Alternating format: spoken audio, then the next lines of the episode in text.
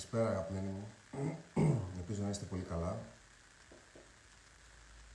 Α, όσο καλά μπορούμε να είμαστε όλοι μας μετά από όλα αυτά τα οποία ε, βιώνουμε και συμβαίνουν.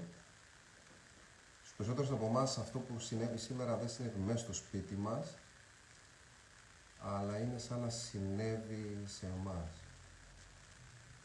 Ε, όλοι μπήκαμε στη θέση της μητέρας της αδερφής, του αδερφού, του μπαμπά, του φίλου, του κολλητού που έχασε έναν δικό του άνθρωπο σήμερα. Θα σας πω γιατί είμαι εδώ. Είμαι εδώ όχι γιατί είχαμε προαναγγείλει αυτό το live ότι θα είναι για σήμερα Τετάρτη. Ήταν πάρα πολύ εύκολο και η αρχική μου σκέψη αυτή ήταν να ακυρωθεί το σημερινό live με τον αγαπημένο μου φίλο τον Κωνσταντίνο Περιστέρη και να το κάνουμε μια άλλη μέρα. Και αυτή είναι ίσως και μια λογική σκέψη. Γιατί ούτε πολύ ψυχολογία υπάρχει, ούτε πολύ διάθεση υπάρχει. Ε, και σήμερα είναι μια ιδιαίτερη μέρα που καθένας νομίζω είναι σημαντικό να ε, είναι με τους δικούς του ανθρώπους, να σκύψει λίγο μέσα του και να μπορέσει να χειριστεί αυτό το οποίο συμβαίνει. Πέρα λοιπόν τον Κωνσταντίνο, τηλέφωνο και του λέω η πρώτη μου σκέψη Κωνσταντίνο είναι αυτή.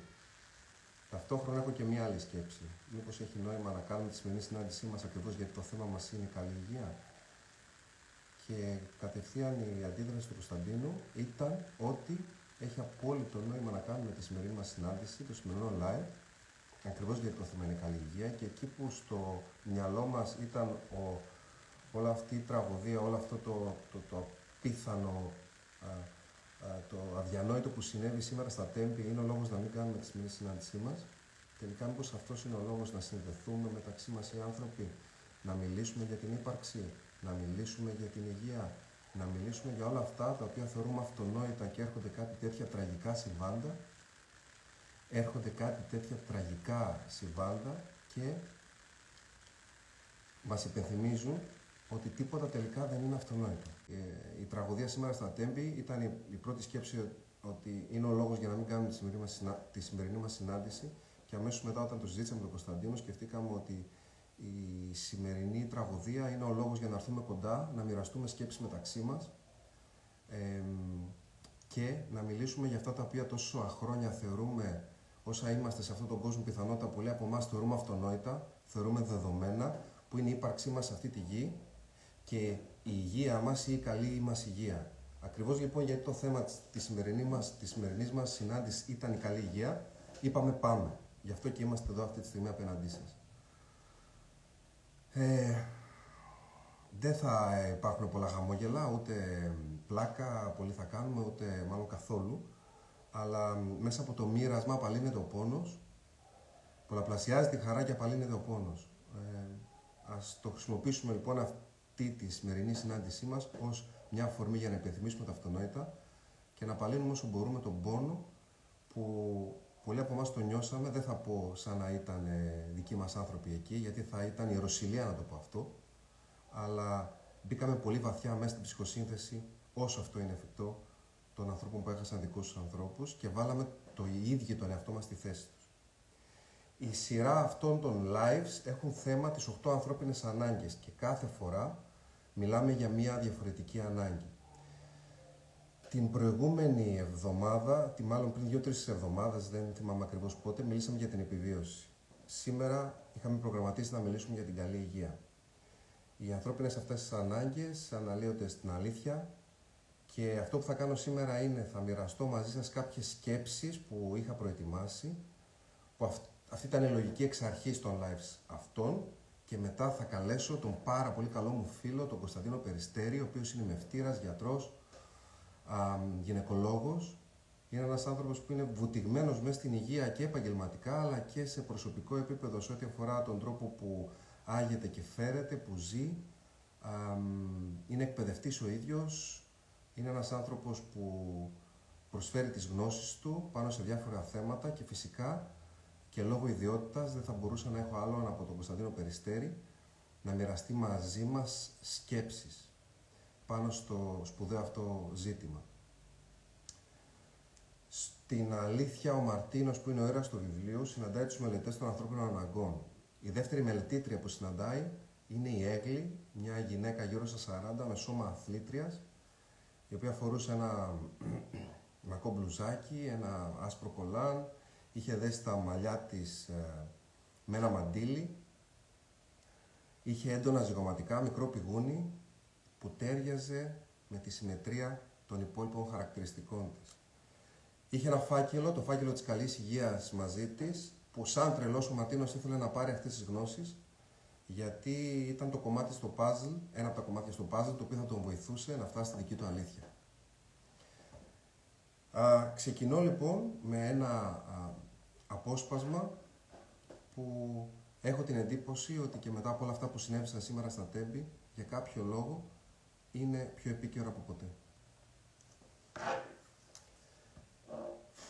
Πόσο συχνά οι άνθρωποι στις συγκεντρώσεις τους σηκώνουν τα ποτήρια, χαμογελούν και εύχονται υγεία. Συνήθως έχει και συνέχεια, υγεία πάνω απ' όλα. Τα υπόλοιπα βρίσκονται. Και όμως το αμέσως επόμενο δευτερόλεπτο πέφτω με τα μούτρα στο γεμάτο λύπη πιάτο τους. Οι πράξεις τους διαφέρουν τόσο πολύ από τα λόγια τους, που πραγματικά αναρωτιέσαι μήπως νομίζουν ότι απαγορεύεται να πράττουν αυτό το οποίο λένε.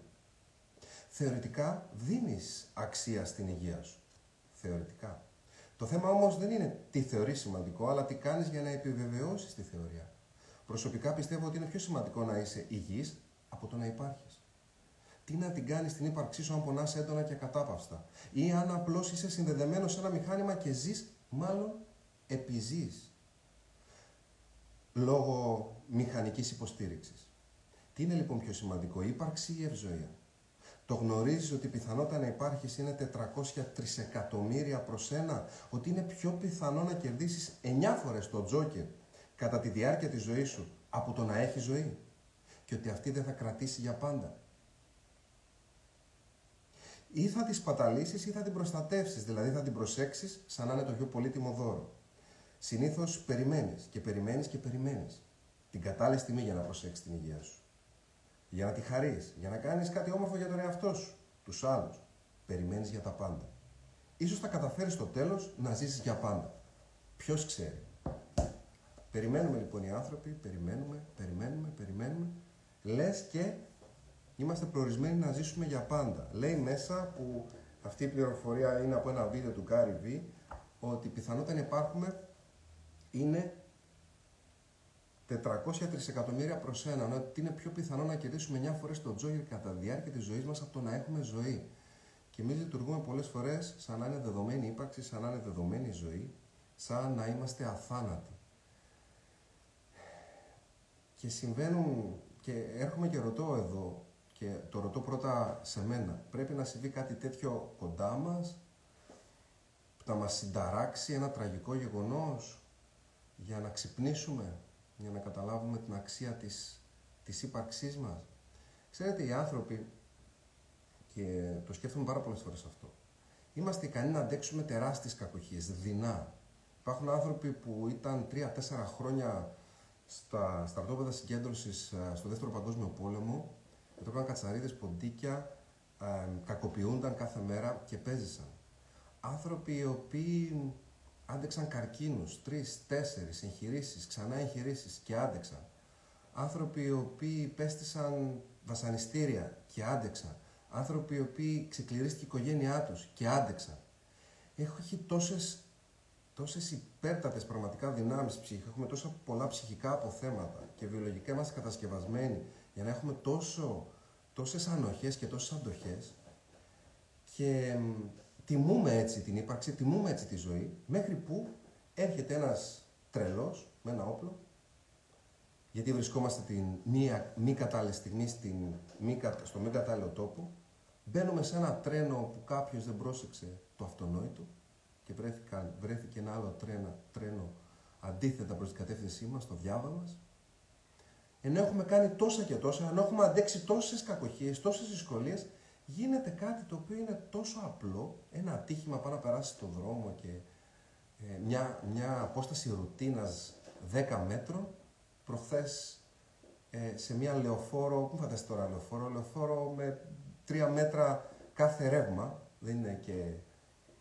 ε, τεράστια και βγήκε από ένα μαγαζί μια γυναίκα εδώ, απ' έξω. Βγήκε από μαγαζί μια γυναίκα, πέρασε απέναντι και την παρέσυρε ένα, μια μηχανή. Αντέχουμε τόσα και γίνεται ένα τσαφ και χάνουμε την ίδια μας την ύπαρξη, την ίδια μας τη ζωή. Γιατί βρισκόμαστε στην ε, πιο ακατάλληλη θέση, στην πιο ακατάλληλη στιγμή. Και να σας πω κάτι, αυτό ας πούμε ότι ως ένα βαθμό δεν μπορείς να το ελέγξεις.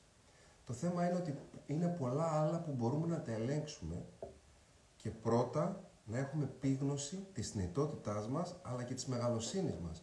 Μεγαλοσύνη είναι ότι είμαι εδώ αυτή τη στιγμή, σε αυτό το χώρο, σε αυτό το χρόνο, δισεκατομμύρια άλλοι. Τρισεκατομμύρια άλλοι έχουν πεθάνει πριν από μένα και εγώ είμαι εδώ αυτή τη στιγμή για τα επόμενα 70, 80, 100 χρόνια. Αυτή είναι η, η επίγνωση της μεγαλοσύνης μας και η θνητότητά μας είναι ότι αν δεν με προσέξω, αυτό μπορεί να το χάσω ανα πάσα στιγμή. Και ξέρετε, τίνουμε στην Ελλάδα, να το πω, δεν μου αρέσουν γενικεύσεις, αλλά άντε θα το πω. Τίνουμε στην Ελλάδα οι άνθρωποι να ασχολούμαστε με τα σημαντικά αφού χαλάσουν. Κατά πάσα πιθανότητα αυτή τη στιγμή όλοι θα ασχοληθούν με το δίκτυο, τις ράγες, το σύστημα ασφάλειας κτλ. Ε, το σημείο κλειδί νομίζω, ένα από τα σημεία κλειδιά στη ζωή μας, στη δουλειά μας, στις σχέσεις μας, στα προσωπικά μας, δηλαδή τα συναισθηματικά μας, τα επαγγελματικά μας, αλλά και την υγεία μας, είναι να περιμένουμε να χαλάσει κάτι για να το φτιάξουμε. Ας μην το βλέπουμε μόνο εκεί απ' έξω, δηλαδή ότι τώρα το κράτος θα μπει στη διαδικασία να ασχοληθεί, έπρεπε να έχει ασχοληθεί πολύ νωρίτερα προφανώς, αλλά ας το δούμε και εμείς, ας κάνουμε την αναγωγή στη δική μας προσωπική ζωή. Εμείς τι έχουμε αφήσει να χαλάσει για να μπούμε τώρα στη διαδικασία να το φτιάξουμε; Περιμένουμε δηλαδή τι συνήθως τα κακά νέα από τον γιατρό για να αλλάξουμε συνήθειες. Ενώ ο τρόπος για να μην ακούσουμε τα κακά νέα από τον γιατρό είναι πρώτα να αλλάξουμε συνήθειες. Βγάζει νόημα. Θα το πω άλλη μια φορά γιατί ίσως ακούγεται μπερδευτικό. Περιμένουμε τα κακά νέα από τον γιατρό για να αλλάξουμε συνήθειες, ενώ ο τρόπος για να μην ακούσουμε τα κακά νέα από τον γιατρό είναι να αλλάξουμε πρώτα συνήθειες. Και ξαναλέω, η πρώτη συνήθεια που πρέπει να αλλάξουμε είναι η επίγνωση της θνητότητά μας. Όχι με την έννοια πω, πω, πω, φοβάμαι το θάνατο ανά πάσα στιγμή, αλλά με την έννοια ότι έχω επίγνωση ότι είμαι εδώ, ότι είναι πεπερασμένος ο χρόνος μας και μπαίνω στη διαδικασία να στείλω τη στιγμή και να πίνω το χυμό της. Μπαίνω στη διαδικασία να εκτιμώ την ζωή και την ύπαρξη. Ο θάνατος δεν γίνεται τροχοπέδι, δεν γίνεται αυτό το οποίο θα με διαλύσει ψυχοσυναισθηματικά, γίνεται ένα καθημερινό ξυπνητήρι ζωής. Και η ζωή πραγματικά μπορεί να είναι υπερβολικά όμορφη όταν αξιοποιούμε το θάνατο ως ξυπνητήρι ζωής. Και το θάνατο, όχι, το θάνατο που υπάρχει εκεί γύρω μας. Ε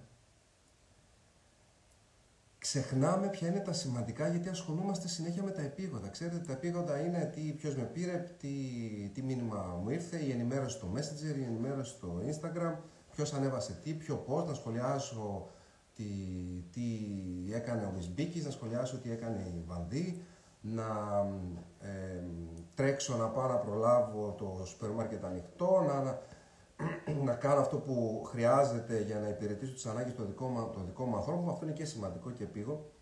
Ξέρετε, υπάρχουν κάποια σημαντικά στη ζωή που δεν είναι επίγοντα, όπως είναι η υγεία μας. Το ξαναλέω. Είναι σημαντικό γιατί χωρίς αυτήν δεν υπάρχουμε. Τι θα είμαστε, ευτυχισμένοι, επιτυχημένοι, νεκροί; Ψάχνουμε πολλές φορές την επιτυχία και την ευτυχία, ξεχνάμε την καλή υγεία, λες και μπορούμε να είμαστε ευτυχισμένοι νεκροί ή επιτυχημένοι νεκροί.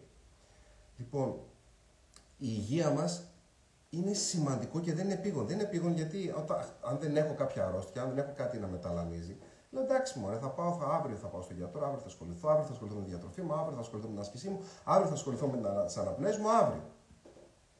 Και βλέπετε τι γίνεται αύριο. Για κάποιους ανθρώπους που ήταν στα τέμπη σήμερα, χθες μπορεί να είπαν αύριο.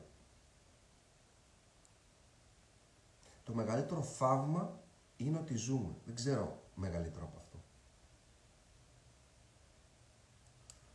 Πάω στη σελίδα 166 να μοιραστώ κάτι ακόμα μαζί σας. Που είναι κάποιες πληροφορίες που νομίζω ε, θα, θα μας δώσουν μια αίσθηση του πόσο θαύμα είναι η ύπαρξή μας, το σώμα μας, η ψυχοσύνθεσή μας, η ανθρώπινη φύση. Κάθε μέρα αναπνέεις 9.000 λίτρα αέρα και η καρδιά σου χτυπάει ασταμάτα περίπου 10.000 φορές. Στέλνεις στο σώμα 9 λίτρα αίμα το λεπτό. Το αγκιακό σου σύστημα αντιστοιχεί σε μήκος πάνω από 110 χιλιόμετρα, ίσο με τρεις περίπου φορές την περίμετρο της γης. Κάθε δευτερόλεπτο 3 εκατομμύρια ερυθρά αιμοσφαίρια αντικαθίσταται από άλλα τόσα. Κάθε ερυθρό αιμοσφαίριο θα κάνει μέχρι και 250.000 φορές το κύκλο του σώματος πριν πεθάνει.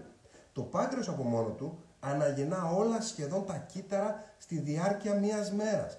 Τα νεφρά σου αποβάλλουν όλα τα άχρηστα στοιχεία του μεταβολισμού, ενώ η πιο σύγχρονη συσκευή αιμοκάθαρσης δεν μπορεί να καθαρίσει πάνω από το 25% των άχρηστων ουσιών στο αίμα. Το σηκώτη μετατρέπει την τροφή σε όποια στοιχεία χρειάζεται κάθε στιγμή ο οργανισμός. Σε κυταρικό επίπεδο κάθε δευτερόλεπτο λαμβάνουν χώρα πάνω από 100.000 χημικές αντιδράσεις που αν ο αριθμός αυτός πολλαπλασιαστεί με τα περίπου 70 τρισεκατομμύρια κύτταρα του σώματος καταλαβαίνεις το μέγεθος της οργάνωσης και της αυτορύθμισης του οργανισμού. Θέλεις και άλλη εξήγηση για το τι σημαίνει θαύμα; Θέλουμε και άλλη εξήγηση για το τι σημαίνει θαύμα.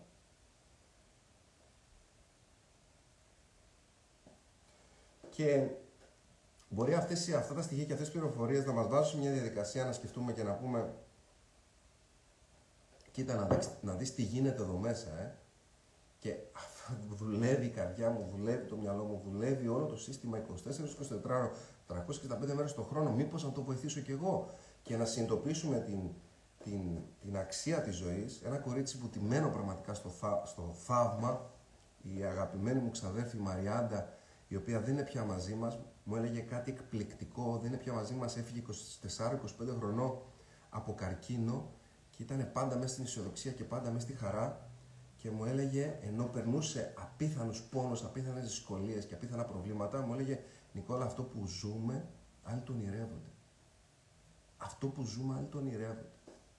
Θέλω όμως να μοιραστούμε μαζί και κάποιες άλλες πληροφορίες που μπορεί κάποιου από εσάς, κάποιου από εμάς να μας δυσκολέψουν. Το θέμα είναι να είμαστε ανοιχτοί στο να ακούσουμε και ο καθένας, αυτά που θα σας διαβάσω από την αλήθεια, ας τα πάρει ο καθένας και ας τα φιλτράρει μέσα τη δική του αλήθεια. Δεν σημαίνει ότι πρέπει να τα κρατήσετε δε και καλά, αλλά καλό είναι να υπάρχει αυτή η πληροφορία γιατί η εφαρμογή της γνώσης είναι τελικά που είναι και ουσία, έτσι δεν είναι; Η γνώση από μόνη της δεν μας προσφέρει κάτι. Θα πάω στη σελίδα 167.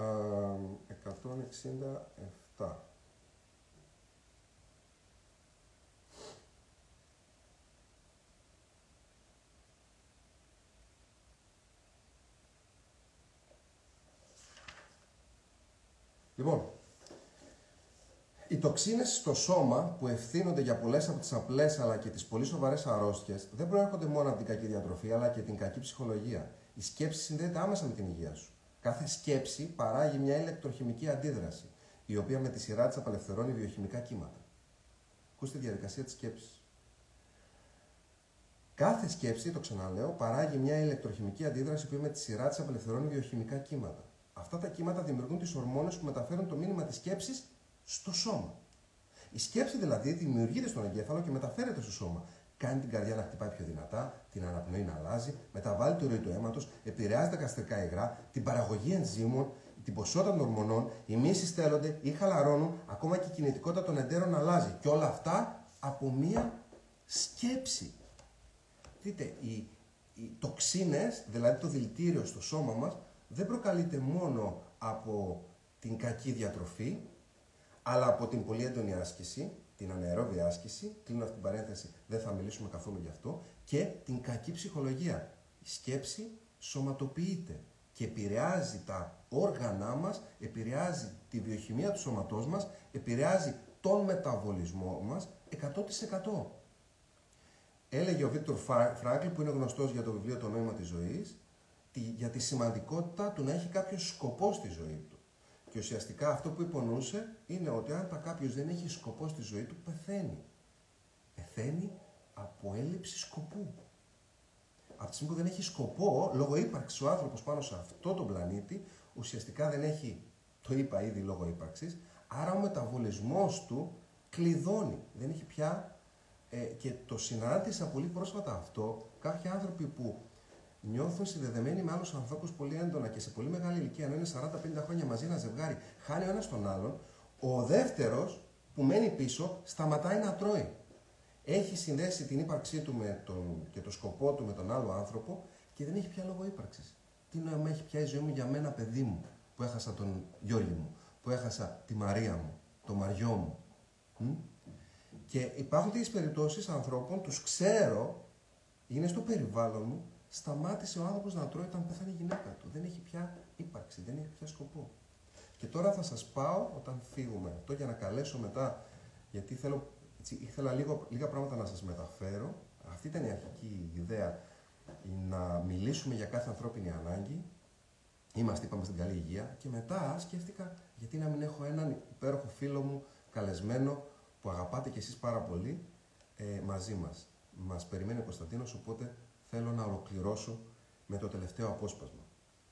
Θα πάω στη σελίδα 169. Ακούσατε τις πληροφορίες, φιλτράρετε τις, μη μου θυμώσετε, ακούστε τις και αποφασίστε εσείς θα τις κάνετε, εντάξει. Πάμε λοιπόν, σελίδα 169. Και να μου θυμόσετε δηλαδή, εγώ σας αγαπώ πάλι, αλλά αυτή είναι η αλήθεια. Η αλήθεια δική μου τουλάχιστον. Σε πρώτο επίπεδο, τρόπος για να γεμίσεις τις αποθήκες αλκαλικότητας είναι να καταναλώνεις αλκαλικές τροφές. Δηλαδή φρούτα και λαχανικά. Τα στοιχεία της έρευνας δείχνουν ότι εκατοντάδες χιλιάδες ζωές θα σώζονταν ετησίως αν οι άνθρωποι αφαιρούσαν το κρέας από τη διατροφή τους.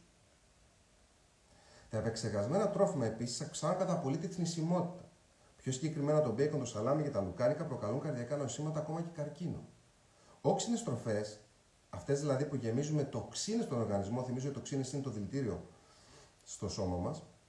Όξινες τροφές λοιπόν είναι μεταξύ άλλων το κρέας, τα γαλακτοκομικά, η ζάχαρη και γενικά τα επεξεργασμένα τρόφιμα. Αλκαλικέ τροφές, αυτές δηλαδή που αποτοξινώνουν τον οργανισμό, θεωρούν τα πράσινα λαχανικά, λαχανικά, το λεμόνι, παρά την όξινη γεύση του, τα φρούτα, η χυμή λαχανικών και φρούτων και το νερό. Με το νερό, το οποίο είναι ένας εξαιρετικός διαλύτη, τα τοξικά απόβλητα του σώματος απομακρύνονται μέσα, μέσω της διαδικασίας πέψης από τα νεφρά, το δέρμα, το έντερο και τους πνεύμονες. Το σώμα αποτοξινώνεται επίσης όταν, ακούστε το, οξυγονώνεται καλά. Ο άνθρωπος αναπνέει περίπου 20.000 φορές τη μέρα. Τα κύτταρα λαμβάνουν οξυγόνο που είναι απαραίτητο για να διατηρηθούν υγιεί και να εκρίνουν τοξίνες. Συνήθως αναπνέουμε ριχά. Σκέψω ότι μόνο ο εγκέφαλος χρησιμοποιεί το 20% του οξυγόνου που παρέχει το αναπνευστικό σύστημα που είναι ξέρω εγώ 5-6 κιλά, πόσα είναι, 4-5 κιλά, μόνο σε σχέση με το υπόλοιπο σώμα και χρησιμοποιεί το 20% το οξυγόνο ο εγκέφαλος. Αν δεν έχει ο εγκέφαλος επαρκές οξυγόνο, χάνεις πρόσβαση στις λογικές σκέψεις, στη δημιουργικότητα, στο σχεδιασμό, στη μνήμη και στη διαχείριση συναισθημάτων. Έχεις μειωμένη αντοχή και έλλειψη συγκέντρωσης. Τότε ενεργοποιείται το ένστικτο της επιβίωσης ή όπως λέγαμε στο προηγούμενο live, όταν μιλούσα για την ανάγκη της επιβίωσης, το πυθικάκι μέσα μας. Ενεργοποιείται λοιπόν το ένστικτο της επιβίωσης, το πυθικάκι, ο εγκέφαλός σου ψάχνει διέξοδο, άρα μπαίνει σε κατάσταση κινδύνου. Εμφανίζονται και πάλι κορτιζόλ και αδρεναλίνη, που είναι ορμόνες του φόβου και του άγχους, και η αναπνοή γίνεται ακόμα πιο ρηχή και ξεκινάει ο φαύλος κύκλος. Τώρα, σε σχέση με αυτό, για να σα μιλήσω λίγο πιο προσωπικά, εγώ προσωπικά έκοψα το, το κρέας το 2014. Έχω να φάω κρέας από τότε. Το έκοψα για λόγους ενέργειας, για λόγους υγείας, για ηθικούς λόγους και για λόγους προστασίας του περιβάλλοντος. Τέσσερις είναι οι λόγοι δεν είμαι σε θέση να δείξω το δάχτυλο σε κανένα και να κάνω μάθημα ηθικής. Τρώω ε, θαλασσινά, οπότε θα μπορούσε να πει κάποιος τι μας μιλάς για ηθική εφόσον τρώω θαλασσινά και αυτά ζωντανοί οργανισμοί δεν είναι. Ε, έχω μια ευαισθησία παραπάνω στο κομμάτι αυτό ε, του κρέατος, αλλά ας μην πάμε στο άλλο άκρο, σίγουρα και είναι κάτι που δεν χρειάζεται να στο πει ο Νικόλας και κανείς άλλος, το να μειώσουμε τις ποσότητες κρέατος επεξεργασμένων τροφίμων και γαλακτοκομικών που καταναλώνουμε, σίγουρα θα υπηρετήσουν ε, τον οργανισμό. Αυτή η απόφαση θα υπηρετήσει τον οργανισμό μας και θα μας βοηθήσει πάρα πάρα πολύ στο να νιώσουμε καλύτερα, μεγαλύτερη ευεξία και να αποφύγουμε ε, δυσάρεστες ε, μακροπρόθεσμες συνέπειες στον οργανισμό μας. Ε, στο τέλος της ε, συνάντησης του Μαρτίνου με την Έγκλη που είναι μελετήτρια της καλής υγείας, ε, έχοντας επηρεαστεί πάρα πολύ και ακούγοντας πράγματα και παίρνοντας γνώσεις οι οποίες τον, τον ε, εξέπληξαν, πέφτει να κοιμηθεί ο, ο Μαρτίνος και βλέπει ένα όνειρο το οποίο πραγματικά τον στιγματίζει. Τι βλέπει. Ε, είναι, βλέπει έναν κόσμο ανάποδο, όπου τα ζώα έχουν την μορφή ανθρώπου, έχουν την οξυδέρκεια ανθρώπων, την, την νοημοσύνη ανθρώπων, αλλά είναι κανονικά ζώα, γελάδες, γουρούνια κτλ. Αυτά τα οποία τρώμε. Και οι άνθρωποι είναι και είναι περμεγέθη, είναι γίγαντες, και οι άνθρωποι είναι μικροί και είναι αυτοί οι οποίοι ουσιαστικά είναι η τροφή των ζώων. Τα παίρνουν, τα βάζουν, σε, παίρνουν τους ανθρώπους, τα βάζουν στα κλουβιά, δεν έχουν κρεοπολία, έχουν ανθρωποπολία και κάποια στιγμή κάθιδρος τρελαμένος ξυπνάει και συνειδητοποιεί ότι είναι όνειρο. Και αυτή, αυτή η αντιστροφή της πραγματικότητας έτσι μπορεί για κάποιους να είναι ένα ξεξύπνημα για να δούμε τα πράγματα λίγο λίγο διαφορετικά στο κομμάτι αυτό. Ξαναλέω, ε, δεν είμαι σε θέση να κάνω μαθήματα ηθικής σε κανέναν, αλλά και μόνο να μειώσουμε για μας αν το κάνουμε και όχι για τα ζώα, τις ποσότητες των ζωικών, των τροφίμων ζωικής προέλευσης που καταναλώνουν, νομίζω είναι, το καταλαβαίνουμε όλοι, κέρδος για όλους μας. Σε αυτή τη φάση, έχοντας μοιραστεί τρία-τέσσερα πράγματα μαζί σας από την, το κεφάλαιο της καλής υγείας, ήρθε η ώρα να συζητήσω με τον αγαπημένο μου Κωνσταντίνο. Θα του ζητήσω αν μας παρακολουθεί να μου κάνει ένα αίτημα για να μπορέσω να τον καλέσω για να κάνουμε μια συζήτηση. Έχω να τον ρωτήσω διάφορα πράγματα και νομίζω θα βγει από αυτή την ε, συνάντηση, θα βγει κάτι όμορφο. Νικόλα μου, καλησπέρα. Αγόρι μου γλυκό, τι κάνεις; Είμαι καλά.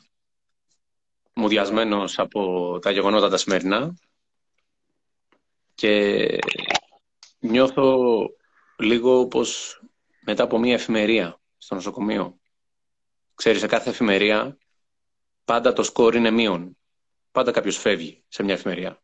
Είτε από κάτι επίγον, από ένα τροχαίο συνήθως, από μια καρδιακή προσβολή, από μια πνευμονική εμβολή, από ένα... μια επιπλοκή μετά από ένα χειρουργείο. Και η λίστα είναι πολύ μεγάλη. Αυτό που νιώθει όλη η Ελλάδα σήμερα, αυτό που νιώθουμε όλοι σήμερα, είναι αυτό που νιώθει κάθε γιατρός, κάθε νοσηλευτής, κάθε τραυματιοφορέας, κάθε εργαζόμενος στο νοσοκομείο στο τέλος της βάρδιας. Γιατί κάποιος έφυγε και ήσουν εκεί. Απλά το σημερινό είναι πολύ αληθινό για όλους μας και το μούδιασμα είναι χειροπιαστό. Ο Κωνσταντίνος Περιστέρης είναι μαζί μας, είναι γυναικολόγος, είναι μευτήρας, είναι ένας άνθρωπος που εγώ το γνώρισα μέσα από ένα βιντεάκι πριν καμιά δεκαετία χρόνια, 7-8, που έγινε τρελό, τρελό viral σε όλη την Ελλάδα, που βγήκε έξω και μόλις είχε, είχε γεννηθεί ένα παιδάκι και, ε, και μιλούσες για την ομορφιά της ζωής, πολύ πριν γνωριστούμε, πάρα πολύ πριν γνωριστούμε έγινε αυτό, και μου είχε κάνει απίθανη εντύπωση και η σκέψη μου τότε ήταν αυτός ο άνθρωπος είναι έτσι στην πραγματικότητά του. Μέχρι που τον γνώρισα, ε, τον θεωρώ φίλο μου πλέον και σας λέω ότι είναι έτσι στην πραγματικότητά του αυτό δεν σημαίνει ότι δεν έχει το δικαίωμα να σκεφτεί δύσκολα, δυσκολεμένα και να στεναχωρηθεί ο Κωνσταντίνος και δεν, είναι ότι δεν στεναχωριέται, αλλά ένας άνθρωπος που ξέρει να έχει μάθει και θέλω πολύ να το ρωτήσω πράγματα γι' αυτό, να αντιμετωπίζει τις δυσκολίες. Δεν θα μπορούσα να είχα έναν άλλο άνθρωπο, είσαι ο μοναδικός που ήμουν ξεκάθαρα 100% σίγουρος ότι θα σε καλέσω συγκεκριμένη ανάγκη. Δεν θα μπορούσα λοιπόν να έχω άλλο απέναντί μου αυτή τη στιγμή. Είμαστε πράγματι πάντα μουδιασμένοι, πάρα πολύ μουδιασμένοι όλοι. Ο, ο, ένας βασικός λόγος που είμαστε σήμερα εδώ είναι ο Κωνσταντίνος, τον πήρα τηλέφωνο το μεσημέρι και του λέω: Κωνσταντίνα μου, μήπως να ακυρώσουμε τη σημερινή συνάντηση; Μία σκέψη να ακυρώσουμε για αυτό και για αυτό το λόγο, και άλλη σκέψη είναι να μην το ακυρώσουμε για αυτό το λόγο, αλλά δεν ξέρω, είμαι 50-50, εσύ τι λες. Θες να μας πεις γιατί είμαστε εδώ σήμερα και τι μου είπες, Κωνσταντίνε, και ποια ήταν η δική σου σκέψη σε σχέση με αυτό; Η σκέψη μου, όπως είπαμε και στο τηλέφωνο το μεσημέρι, ήταν να, να το κάνουμε. Να μιλήσουμε απόψε, να μοιραστούμε σκέψεις, λέξεις, συναισθήματα πάνω στα σημερινά και πάνω στην καλή υγεία, γιατί όλοι έχουμε κυριευτεί από το φόβο, αλλά για κάθε φόβο που αφήσαμε για λίγο να μας κυριεύσει στη ζωή, μετά τον διώξαμε. Πέσαμε 7, σηκωθήκαμε 8 και συνεχίζουμε. Και αυτό επίσης είναι μια τέτοια πράξη απόψε. Δηλαδή το να αποφασίσουμε να μιλήσουμε, να μοιραστούμε συναισθήματα, να είμαστε όλοι εδώ μαζί απόψε, είναι και αυτό μια πράξη ελπίδας. Κωνσταντίνε μου, μια και το λες, τι θα έλεγες να, να ρωτήσουμε τους ανθρώπους που μας ακούνε αυτή τη στιγμή, που για κάποιο λόγο αποφάσισαν να δώσουν τον πολύτιμο χρόνο τους, σε αυτήν εδώ την συνάντηση. Που να γίνει για λίγο τουλάχιστον, όχι συνάντηση δική μας, δύο ανθρώπων, αλλά συνάντηση περισσότερων. Να, να προκαλέσουμε με αγάπη και σεβασμό τους ανθρώπους που μας παρακολουθούν να μοιραστούν το συνέστημά τους. Θέλετε να μοιραστείτε μαζί μας το συνέστημά σας μέσα από τα σχόλια, αγαπημένοι μας συνοδοιπόροι, να μας πείτε πώς σκέφτεστε, τι σκέφτεστε και πώς νιώθετε σήμερα.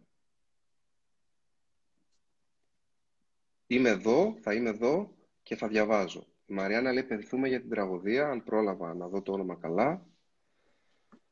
Να δώσουμε, νομίζω αξίζει τον κόπο ντροπή, λέει η Ειρήνη, χρόνο σε αυτό. Όλα τα συναισθήματα, βουβός πόνος, δεν έχω λόγια. Όλα τα συναισθήματα είναι επιτρεπτά γιατί είναι συναισθήματα, οργή και μόνο. Νιώθω θλίψη και απογοήτευση όλη μέρα. Η Πέγγι λέει καλησπέρα αγαπημένη μου απογοήτευση. Γεια σου αγαπημένη. Θυμός, θλίψη, θλίψη και πόνος δεν προλαβαίνω να διαβάσω. Κατερίνα λέει ναι γιατί όλα, ένα γιατί για όλα αυτά που έγιναν. Πίκρα, έχει μαυρίσει η καρδιά μου. Απογοήτευση, όλα τα συναισθήματα αγαπημένη μου είναι μηνύματα. Η Κρίστελ λέει θλίψη, λέει απεισοδοξία και απογοήτευση, απογοήτευση και πόνος. Όλα αυτά πρέπει να τα ακούσουμε, να στήσουμε αυτή στην ψυχή. Αδικία, αγανάκτηση, φόβο. Θλίψη και απογοήτευση. Δεν υπάρχει αρνητικό συνέστημα. Το συνέστημα είναι εκεί για να μας πει κάτι. Πόπι λέει θλίψη, θλίψη. Βλέπεις Κωνσταντίνα μου ότι ένα κενό, ε, άλλο αυτό το είναι τελείως άλλο από όσα ακούσαμε τώρα, διαβάσαμε. Παγωμένη. Για τις δίδυμες τρέμω, πονάμε, Πονάει η ψυχή μας, θλίψη, απογοήτευση. Πολύ θλίψη απογοήτευση. Το κενό είναι ουσιαστικά το μη συνέστημα που είναι ένα συνέστημα από μόνο το, το μη συνέστημα. Δεν είναι, Κωνσταντίνε; Βέβαια. Θλίψη, θυμό, απογοήτευση, κόμπος στο μάχη, αγανάκτηση, κρίμα. Κοίταξε να δεις που η θλίψη και η πόνος, θλίψη, ε, απογοήτευση, αγανάκτηση είναι τα πιο πανικός, είναι τα πιο, ε, αυτά τα οποία είναι επαναλαμβανόμενα, στεναχώρια και γανάκτηση. Σας, άγχος, άλλο αυτό πάλι, άγχος, ε, άγχος. Αυτό είναι, ξέρεις, θα συμβεί. Τι είναι το άγχος, Κωνσταντίνε, τι, τι, τι σημαίνει άγχος μετά από όλη αυτή την ιστορία, εσύ, πώς το, πώς το μεταφράζεις το άγχος, άγχος γιατί; Σε σωματικό επίπεδο το μεταφράζω ως παραγωγή κορτιζόλης, μιας, ε, ενός στεροειδούς, μιας ορμόνης που στρεσάρει τον οργανισμό που όταν την παράγουμε σε μικρό βαθμό και σε μικρό χρονικό διάστημα έχει την επίδραση του να νιώσουμε όλα αυτά που νιώθουμε αλλά σε μακροχρόνιο... για, γιατί το κορίτσι αυτό νιώθει άγχος σήμερα, πιστεύεις; Το κορίτσι αυτό, γιατί νιώθει σήμερα άγχος τώρα; Γιατί... Ενώ, ενώ δεν συνέβη σε εκείνη κάτι άμεσα. Γιατί οι εικόνες και οι ιστορίες που έρχονται στους δέκτες μας, στο κινητά μας, στις τηλεοράσεις μας, αυτά που ακούμε, είναι φρικτά. Είναι φρικτά και μόνο να σκεφτούμε τον εαυτό μας στη θέση αυτών των οικογενειών, αμέσως νιώθουμε όλα αυτά τα συναισθήματα. Άγχος γιατί, γιατί εμείς οι άνθρωποι είμαστε φτιαγμένοι για να βοηθούμε ένας τον άλλον. Είμαστε φτιαγμένοι να υπερασπίζουμε τη ζωή, να υπερασπίζουμε τη σιγουριά ότι θα είμαστε πάλι εδώ και αύριο. Και αυτή η σιγουριά ταρακονήθηκε.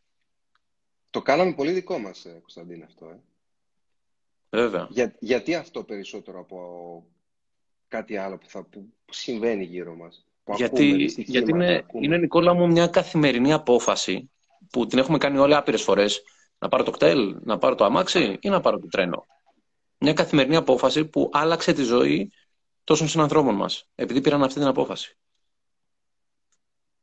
Και είναι και κάτι, ε, προσπαθώ να, να απλά να προχωρήσω τη σκέψη σου, ε, εμπνε, ε, εμπνεόμενος από αυτή, και είναι και κάτι που είναι αυτό που λέμε κρίμα και άδικο που ακούγεται κλεισέ, αλλά είναι τόσο, τόσο αληθινό.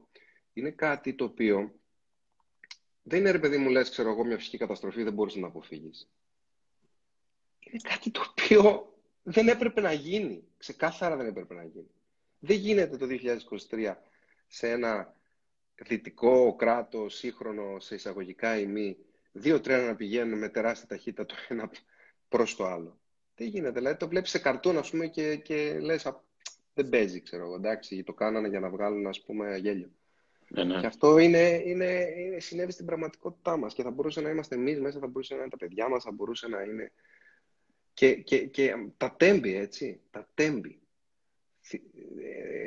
Ε, συναισθηματικά, εμένα τα, τα τέμπη ε, με φορτίζουν πάρα πολύ, γιατί το 1999 συνέβη με 6-7 άτομα που πέθαναν, νομίζω, γύριζαν από ένα ποδοσφαιρικό αγώνα από τη Θεσσαλονίκη. Ε, θα πω κάτι τώρα δεν έχει καμία αξία και καμία ουσία, αλλά θα το πω γιατί είναι αλήθεια. Το πρώτο μου ποίημα το έγραψα μετά από αυτή την τραγωδία. Και η πρώτη μου δημοσίευση στη τοπική εφημερίδα της Κρήτης έγινε, ήταν αυτό το ποίημα μετά από αυτή την τραγωδία. Η οποία επαναλήφθηκε, έτσι για την ιστορία το λέω αυτό. Ε, ναι. Ποίημα, ο μειοκατάληπτο στίχος, τότε δεν ήξερα καν τα ποίηματα είναι ελεύθερο στίχος σκέψη. Είναι πιο πολύ τραγούδι, ήταν παρά ποίημα. Τέλος πάντων. Και επαναλήφθηκε το 2003 αυτό με τα 21 παιδιά, τα οποία πήγαιναν εκδρομή. Πήγα σήμερα στο γιατρό τον Γρηγόρη και λέει: «Ε, Δεν πήγα εκδρομή, λέει τότε, και έφταιγε αυτό. Δεν πήγα πολύμερη. Και έφταιγε αυτή η τραγωδία. Δεν ξέρω, το θυμάσαι; Το θυμάμαι. Κωνσταντίνε μου, τι, τι... Πες μου, πες μου, θέλω να σε ακούσω. Ναι, πες μου.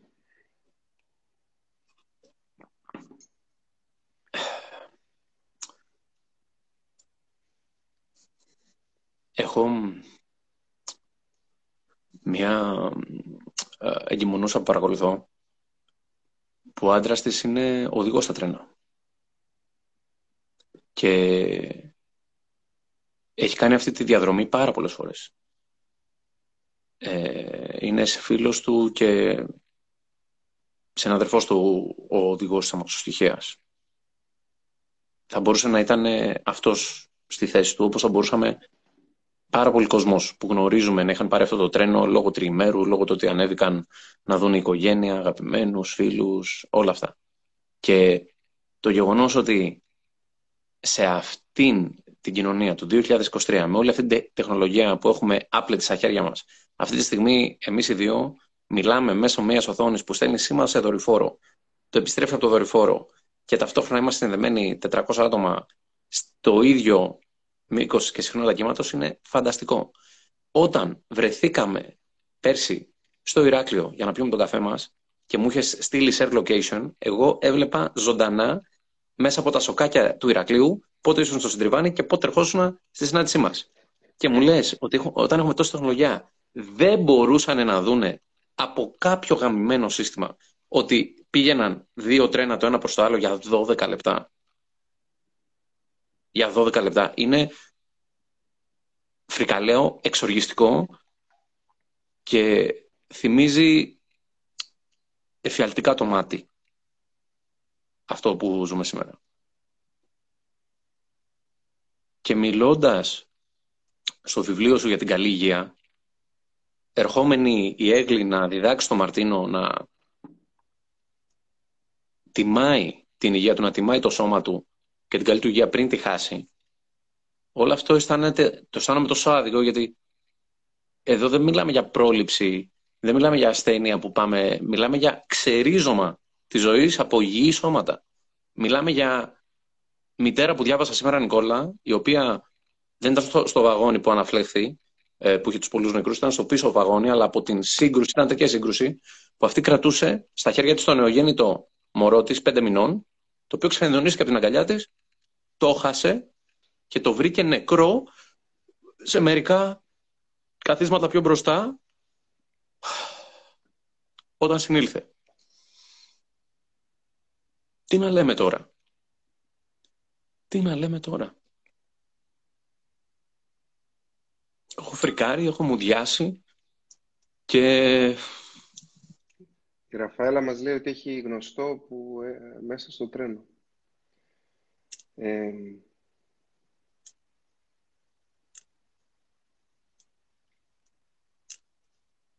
α, ξέρεις τι έγραψαν πάρα πολύ τη λέξη αδιανόητο. Αυτό το γιατί που γράψαν και κάποιοι άλλοι που ενώνει το ίδιο πράγμα. Ε. Γιατί, γιατί. Αυτό το γιατί που ξέρεις καμιά φορά μπορεί να λέμε δεν είναι παραγωγικό να ρωτάς γιατί όταν κάτι έχει τελειώσει. Μα ρε φίλε αφού αυτό νιώθω τώρα μη μου σπάς τα μποτί γιατί ρωτώ γιατί. Ρωτώ γιατί, γιατί δεν μπορώ αλλιώς. Δεν μπορώ να μην ρωτήσω γιατί. Και, και είναι μια ευκαιρία με το φίλο μου τον Κωνσταντίνο αυτό. να το πούμε ότι η, η έννοια αρνητικό συνέστημα, κατά τη γνώμη μου, δεν στέκει. Το συνέ... Ο πόνος, ο πόνος της γένας, σπέρνει βλαστάρια. Έτσι δεν είναι, Κωνσταντίνο μου. Δεν θα μας το πεις καλύτερα από οποιονδήποτε άλλο αυτό. Δηλαδή, ο πόνος είναι μήνυμα. Πά στο γιατρό, άστε τώρα το, τις εγκυμονούσες. Ωραία. Ε, το θέμα είναι να μην μένουμε πολύ στο, στο, στην, στην μη παραγωγική πλευρά του όποιου συναισθήματος, ε, όποιου και αν είναι αυτό. Νομίζω ότι κάθε πρόβλημα είναι και μια απώλεια. Και αν είναι μια απώλεια σημαίνει ότι περνάμε σε κάθε πρόβλημα όλα τα στάδια του, της απώλειας, δηλαδή του πένθους. Πιθανότατα κάποια λιγότερο και κάποια περισσότερο. Δηλαδή και την άρνηση αποκλείται να μου συμβαίνει με αυτό και το, την, το θυμό, δεν το πιστεύω και αυτό και για... Ε, που εκεί έχει και πολύ γιατί, γιατί, γιατί, γιατί, δεν έπρεπε, γιατί, γιατί, γιατί, απόλυτα δικαιολογημένο. Είναι δυνατόν να συζητάμε τώρα και να λέμε κακός λες γιατί. Λέω γιατί και θα λέω γιατί όσο θέλω. Τώρα, αν το λέω 12 χρόνια, χάνω πιθανότατα 12 χρόνια από τη ζωή μου. Έτσι, αλλά πρέπει να περάσω από αυτό το στάδιο. Είναι λοιπόν η λύπη μετά που πέφτεις, είναι η διαπραγμάτευση, τι κάνω τώρα, τι γίνεται κτλ. Είναι η αποδοχή, αν αυτή έρθει και όπως έρθει. Πάντα θα υπάρχει, ξέρεις, όταν ξεριζώνεται όμως ένα δόντι, πάντα θα υπάρχει και η γλώσσα να υπενθυμίζει την απώλεια. Θέλουμε, δεν θέλουμε. Πάντα θα υπάρχει το σημάδι εκεί να υπενθυμίζει και καλώς υπάρχει το σημάδι ότι εκεί κάποτε ήταν πληγή. Μέχρι που αυτό δεν μιλάμε φυσικά για περιπτώσεις απώλειας ζωής, αλλά στα άλλα μας προβλήματα μπορούμε να το μετατρέψουμε μετά την αποδοχική σε ευκαιρία. Στο θέμα της απώλειας ζωής δεν συζητάμε για ευκαιρία. Ωραία. Συζητάμε για αποδοχή και μέχρι εκεί είμαστε, είμαστε αν τα καταφέρουμε, ε, μια χαρά. Το θέμα είναι να το ε, προλάβουμε μέχρι εκεί. Το θέμα είναι αυτό που λέει και ο Καζαντζάκης, μια στραπή είναι η ζωή μας, αλλά προλαβαίνουμε. Και το όλο θέμα της καλής υγείας είναι αυτό που έλεγε, παραφράζω βέβαια, αυτό που έλεγε ο Ιπποκράτης, ότι μια, ένα γραμμάριο πρόληψης, ένα γραμμάριο πρόληψης αξίζει όσο ένας τόνος θεραπείας. Ήθελα πολύ να σε ρωτήσω, Μαξίδα, πριν τον φίλο μας τον τον Απόστολο, τον Κουμαρίνο, να του πούμε μια καλησπέρα. Να πούμε μια καλησπέρα σε όλους εσάς που... Ε, συγγνώμη που δεν σας αναφέρουμε ονομαστικά όλους. δεν ξέρω, καθώς ε, είναι αυτό το, το σπάτο συναισθημάτων, δηλαδή βλέπεις ένα φίλο και λες «Γεια σου ρε αγόρι» και μετά ξαναγυρνάς στο άλλο, στο αδιανόητο και μετά... Αυτό δεν είναι τελικά και η ζωή αυτό το, το, το σπά συναισθημάτων και εκεί που λες όλα χάθηκαν ξαφνικά, πια, πιάνεσαι από μια, μια ελπίδα και πας, είναι η ζωή τελικά πίσω από αυτό και πας να, τη, να αρπάξεις τα μαλλιά, της κόβεις μια τούφα, λες τώρα τι έγινε εδώ και μετά πάλι βυθίζεις στο βούρκο και επιστρέφεις και πώς θα αντιμετωπίσεις όλο αυτό; Πριν σε ρωτήσω για την πρόληψη που μου έδωσες εξαιρετική πάσα, πώς θα αντιμετωπίσεις όλες αυτές τις διακοιμάνσεις της ζωής, εσύ, Κωνσταντίνε; Προσπαθώ να έχω πάντα σε όλες αυτές τις αλλαγές αποδοχή, να αποδέχομαι δηλαδή ό,τι συμβαίνει, ακόμα και το σημερινό, έχοντας στο μυαλό μου ότι η αλλαγή είναι το μόνο σίγουρο, η αλλαγή είναι μόνο σταθερά. Τα πράγματα πάντοτε αλλάζουν. Τίποτα δεν μένει στάσιμο.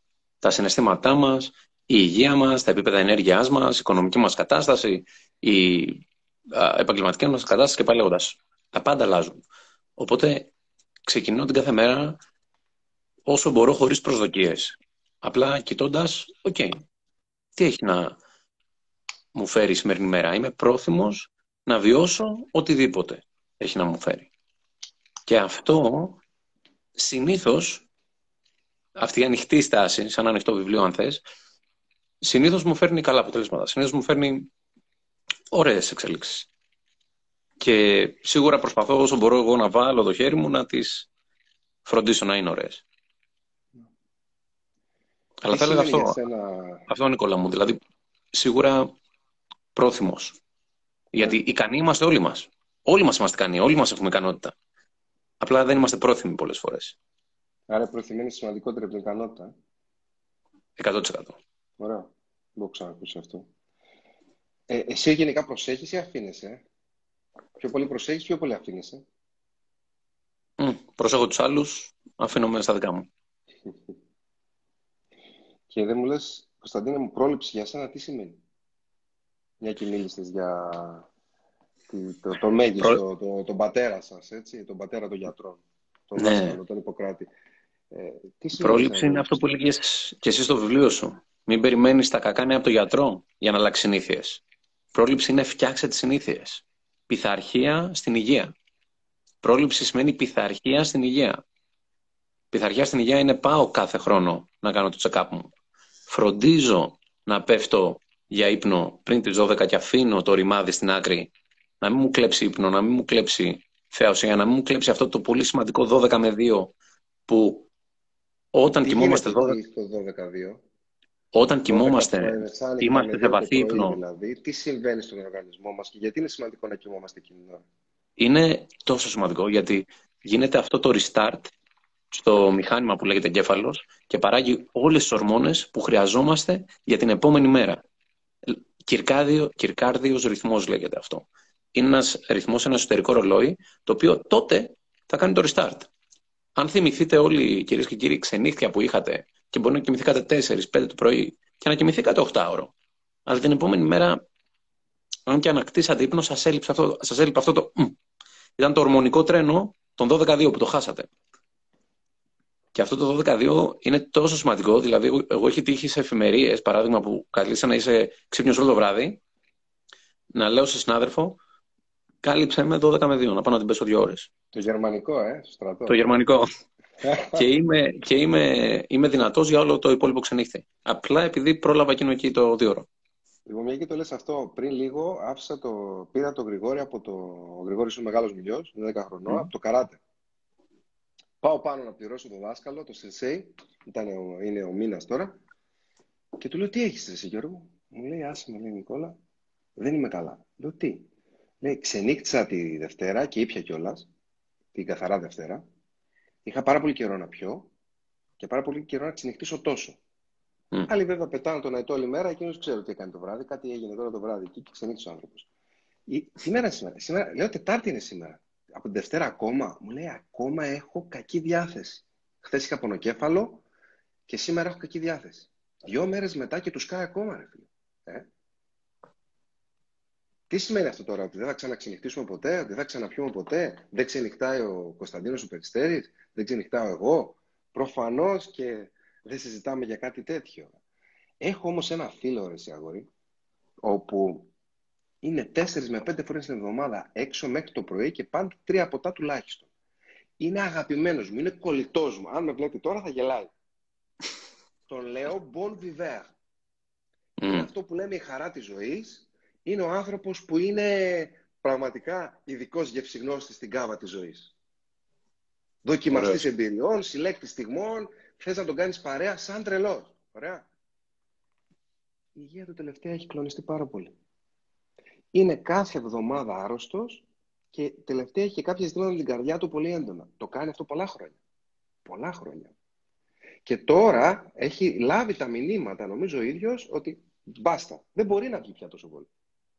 Αν δηλαδή δεν το προλάβουμε εμείς, το που έλεγε, θα μας προλάβει αυτό. Θα μας, την ισορροπία, την ομοιόσταση, δεν ξέρω τι το λένε και οι... θα, θα έρθει. Η ισορροπία θα έρθει. Το θέμα είναι με ποιον τρόπο και τι κόστος θα έχει επιφέρει τι ε, θυσία δηλαδή θα έχει υπάρξει μέχρι τότε. Αν, μας, αν θα μας είχε αφήσει κουσούρι δηλαδή μέχρι να έρθει η... Μα αυτό είναι το θέμα. Το πες πολύ σωστά ότι είπες ο φίλος ο Βον Βιβέρ έλαβε τα μηνύματα. Γιατί το σώμα δεν μας αφήνει έτσι. Θα μας δώσει μηνύματα. Είτε με πονοκεφάλους, είτε με πόνο, είτε με πίεση, είτε με το ζάχαρο να πέφτει, ό,τι και αν έχει. Φανταστικούς τρόπους να μας πει ότι hey, δεν μου αρέσει αυτό που κάνεις επανέλειμμένα, δεν μπορώ να κάνω μειόσταση, δεν μπορώ να φέρω σε ισορροπία το σύστημα. Άλλαξε το. Γιατρέ, ε, τρεις-τέσσερις, τρία-τέσσερα bullets, αν και δεν είμαι του πες μου πέντε πράγματα για να είσαι ευτυχισμένος, να είσαι επιτυχημένος και να έχεις και υγεία, αλλά τρεις-τέσσερις βασικοί τομείς για να, να μπορέσει κάποιος πρακτικά να φροντίσει την υγεία του. Ύπνος είναι το ένα ο το ύπνος, οποίο... Ο ύπνος, τεράστιος πυλώνας της υγείας. Όσο μπορούμε να φτιάξουμε τον ύπνο μας, δηλαδή, αν με τους ρυθμούς που ζούμε σήμερα καταφέρνετε το 8ωρο, είστε γης, είστε θεοί. Το 8ωρο είναι μαγικό. Αλλά και να μην μπορείτε, προσπαθήστε να διώξετε από τη ζωή σας όσο μπορείτε το τεχνητό φως. Το φως από τα κινητά, το φως από του, τις λάμπες. Για παράδειγμα, όταν είχα εγώ θέμα... Αυτό. αυτό που λες είναι τέλειο. Ε, ε, ανάλυσε το. Έχει μεγάλη αξία αυτό που λες. Ναι, πραγματικά. Θα, θα σου δώσω ένα παράδειγμα. Όταν είχα εγώ πρόβλημα με τον ύπνο Νικολά, άρχισα να κάνω το εξής. Έβαζα ξυπνητήρι στο κινητό 11 το βράδυ και χτύπαγε το κινητό με 11 το βράδυ, το οποίο ήταν σήμα άσε το κινητό, βάλτε το στην άκρη. Και έκλεινα όλα τα φώτα και άναβα εκείνα τα κεράκια μωρά από το σούπερ μάρκετ, τα ξέρεις, τα μικρούλια, τα τόσα. Γιατί συνήθιζε το, το μάτι μου στο φυσικό φως, με να νούριζε η φλόγα από το κερί και έπεφτα σαν πουλάκι. Παπ. Και έκανα καλύτερο ύπνο. Επίσης, δεύτερο και πολύ σημαντικό, το φως του ήλιου, παιδιά. Είμαστε μια χώρα που έχει ηλιοφάνεια 320 από τις 360 μέρες του χρόνου και έχουμε οι περισσότεροι Έλληνες έλλειψη βιταμίνης D. Γιατί είμαστε μέσα σε τέσσερις τείχους. Δεν μας βλέπει ο ήλιος.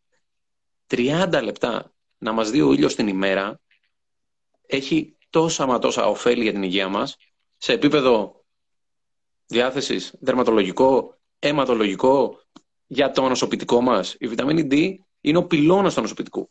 Και καθόμαστε όλοι και παίρνουμε συμπληρώματα βιταμίνης D αντί να μας δει ο ήλιος 30 λεπτά κάθε μέρα. Πάρα πολύ σημαντικό. Εκεί στην Κρήτη δεν έχετε πρόβλημα. Άπειρο ήλιο. Πάρα πολύ σημαντικό. Τρίτο που θα ήθελα να μοιραστώ είναι να γελάμε. Το γέλιο αποδεδειγμένα βελτιώνει την υγεία μας στο καρδιακιακό μας, στο αναπνευστικό μας. Προσπάθησες να γελάσεις και όταν πραγματικά γελάσεις, όταν σου πιάσει νευρικό γέλιο, τι γίνεται συνήθως; Χάνεις την αναπνοή σου. Γιατί είσαι σε σημείο που δεν γελάς τόσο συχνά για να υποστηρίξουν οι αναπνευστικοί σου το γέλιο, τη χαρά. Τι έχουμε πάθει, έχουμε γίνει αλλεργικοί στο γέλιο. Στο, στον αγαπημένο μας τον Στέφανο. Στέφανε. Καλησπέρα Στέφανε. Φιλιά πολλά. Άρα είσαι στο, είσαι στο γέλιο, είπες ε, ύπνο, γέλιο, ήλιο. Ε, ήλιο και σεξ. το σεξ το λες για να έρθει το γέλιο και να πάμε στον προηγούμενο πυλώνα, έτσι που το πες τώρα. Ε, Εντάξει, κάποιοι από το σεξ πάνε κατευθείαν στον ύπνο. Ξέρεις, εξαρτάται. Ε, άρα το σεξ είναι ενδιάμεσο τελικά. Γέλιο, σεξ, ύπνος. Να πούμε και Επίσης πολύ σημαντικό, γιατί και η σεξουαλική υγεία πάει μαζί με τη σωματική υγεία, πάει μαζί με την ψυχική υγεία. Και όλα, όλα, νομίζω η ομπρέλα όλων αυτών, σίγουρα θα Προφανώς θα μιλήσουμε και ε, ένας ειδικός θα μας πει για τη διατροφή. Που τώρα ειδικός και για διατροφή, φίλε, πάλι το είπα και πολλές φορές δεν κολλάνε αυτά μαζί. Γιατί; Υπάρχει ο ειδικό στη διατροφή που θα σου πει φάε ε, γαλακτοκομικά κρέας και αυτό είναι το υγιεινό. Ε; Και υπάρχει και ο ειδικός που θα σου πει το ξύνι ε, σημαίνει κρέας και γαλακτοκομικά. Και έρχεται τώρα, έρχεσαι τώρα εσύ που είσαι αυτός ο οποίος παίρνει την πληροφορία και γίνεσαι ο ειδικός του ειδικού, τουλάχιστον αυτή είναι η γνώμη μου, πρέπει να φιλτράρεις τη γνώμη του ειδικού και να κάνεις αυτό το οποίο είναι πιο κοντά στο δικό σου αίσθημα και στη δική σου αλήθεια. Ναι. Γιατί υπάρχουν κάποιοι ειδικοί που ταιριάζουν σε κάποιους και κάποιοι άλλοι ειδικοί που ταιριάζουν σε κάποιους άλλους. Τώρα, ποιος έχει την αντικειμενική αλήθεια δεν το ξέρω και ούτε θα το κρίνω.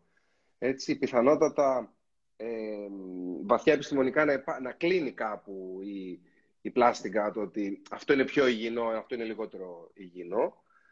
Αλλά ξέρεις, όταν δεις τα αντιαπόψεις, άκρη δεν βγάζεις. Έτσι δεν είναι. Σίγουρα. Δηλαδή, και η, η, καλή υγεία, η καλή υγεία μου, από την καλή υγεία σου, από την καλή υγεία του Στέφανου, από την καλή υγεία της Μαρίας, από την καλή υγεία του οποιοδήποτε, είναι διαφορετική γιατί είμαστε διαφορετικοί οργανισμοί. Οπότε πιστεύω η αλήθεια είναι στο αποτέλεσμα. Μπορεί κάποιος να δοκιμάσει να κάνει τη διατροφή που του έδωσαν και να μην συμφωνεί μαζί του. Και μετά να δοκιμάσει τη μεσογειακή διατροφή και να πει: Όπ, εδώ είμαστε. Κοιμάμαι καλύτερα, έχω περισσότερη ενέργεια, πηγαίνω δύο φορές το αλέτα τη μέρα. Φανταστικά, εδώ είμαστε. Αυτό που λέει από κάτω η Φρόσο, η Φωτεινάκη, ε, φιλιά Φρόσο για σε σένα, η αγαπημένη μας συγγραφέας, ότι άκου το σώμα σου, ε. Κάπου είχα ακούσει αντίστοιχα την ε, έκφραση, άκου τα κύτταρά σου. Mm. Άκου τα κύτταρά σου. Ε, το πιο, πιο αν θέλεις, δικό μου είναι το στήσει αυτή στην ψυχή.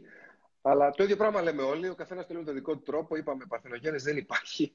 Ε, το νέο είναι το παλιό διαφορετικά εκφρασμένο. Όλα έχουν υποθεί πριν από εμάς, από τους σπουδαίους, από τους αρχαίους Έλληνες κυρίως και από εκεί πέρα για πολλούς άλλους. Ο καθένας απλά το λέμε το δικό του τρόπο. Γι' αυτό πολλές φορές συμπέφτουμε κιόλας και λέμε Α, αυτό που είπες το έχει πει κι ο άλλος. Μα δεν το είδα στον άλλον. Βγήκε από μέσα μου, αλλά μάλλον συνδεθήκαμε με τον άλλον, ξέρω εγώ. Έτσι είναι. Παρθενογέννη δεν υπάρχει. Ε, Αλλά όπως το λες, είναι. Άκου τα κύτταρά σου. Μου αρέσει πάρα πολύ αυτή η έκφραση. Και δεν συγκεκριμένα. Αυτό δεν είναι δικό μου. Το, το λέω, το, το φωνάζω. Δεν είναι δικό μου αυτό.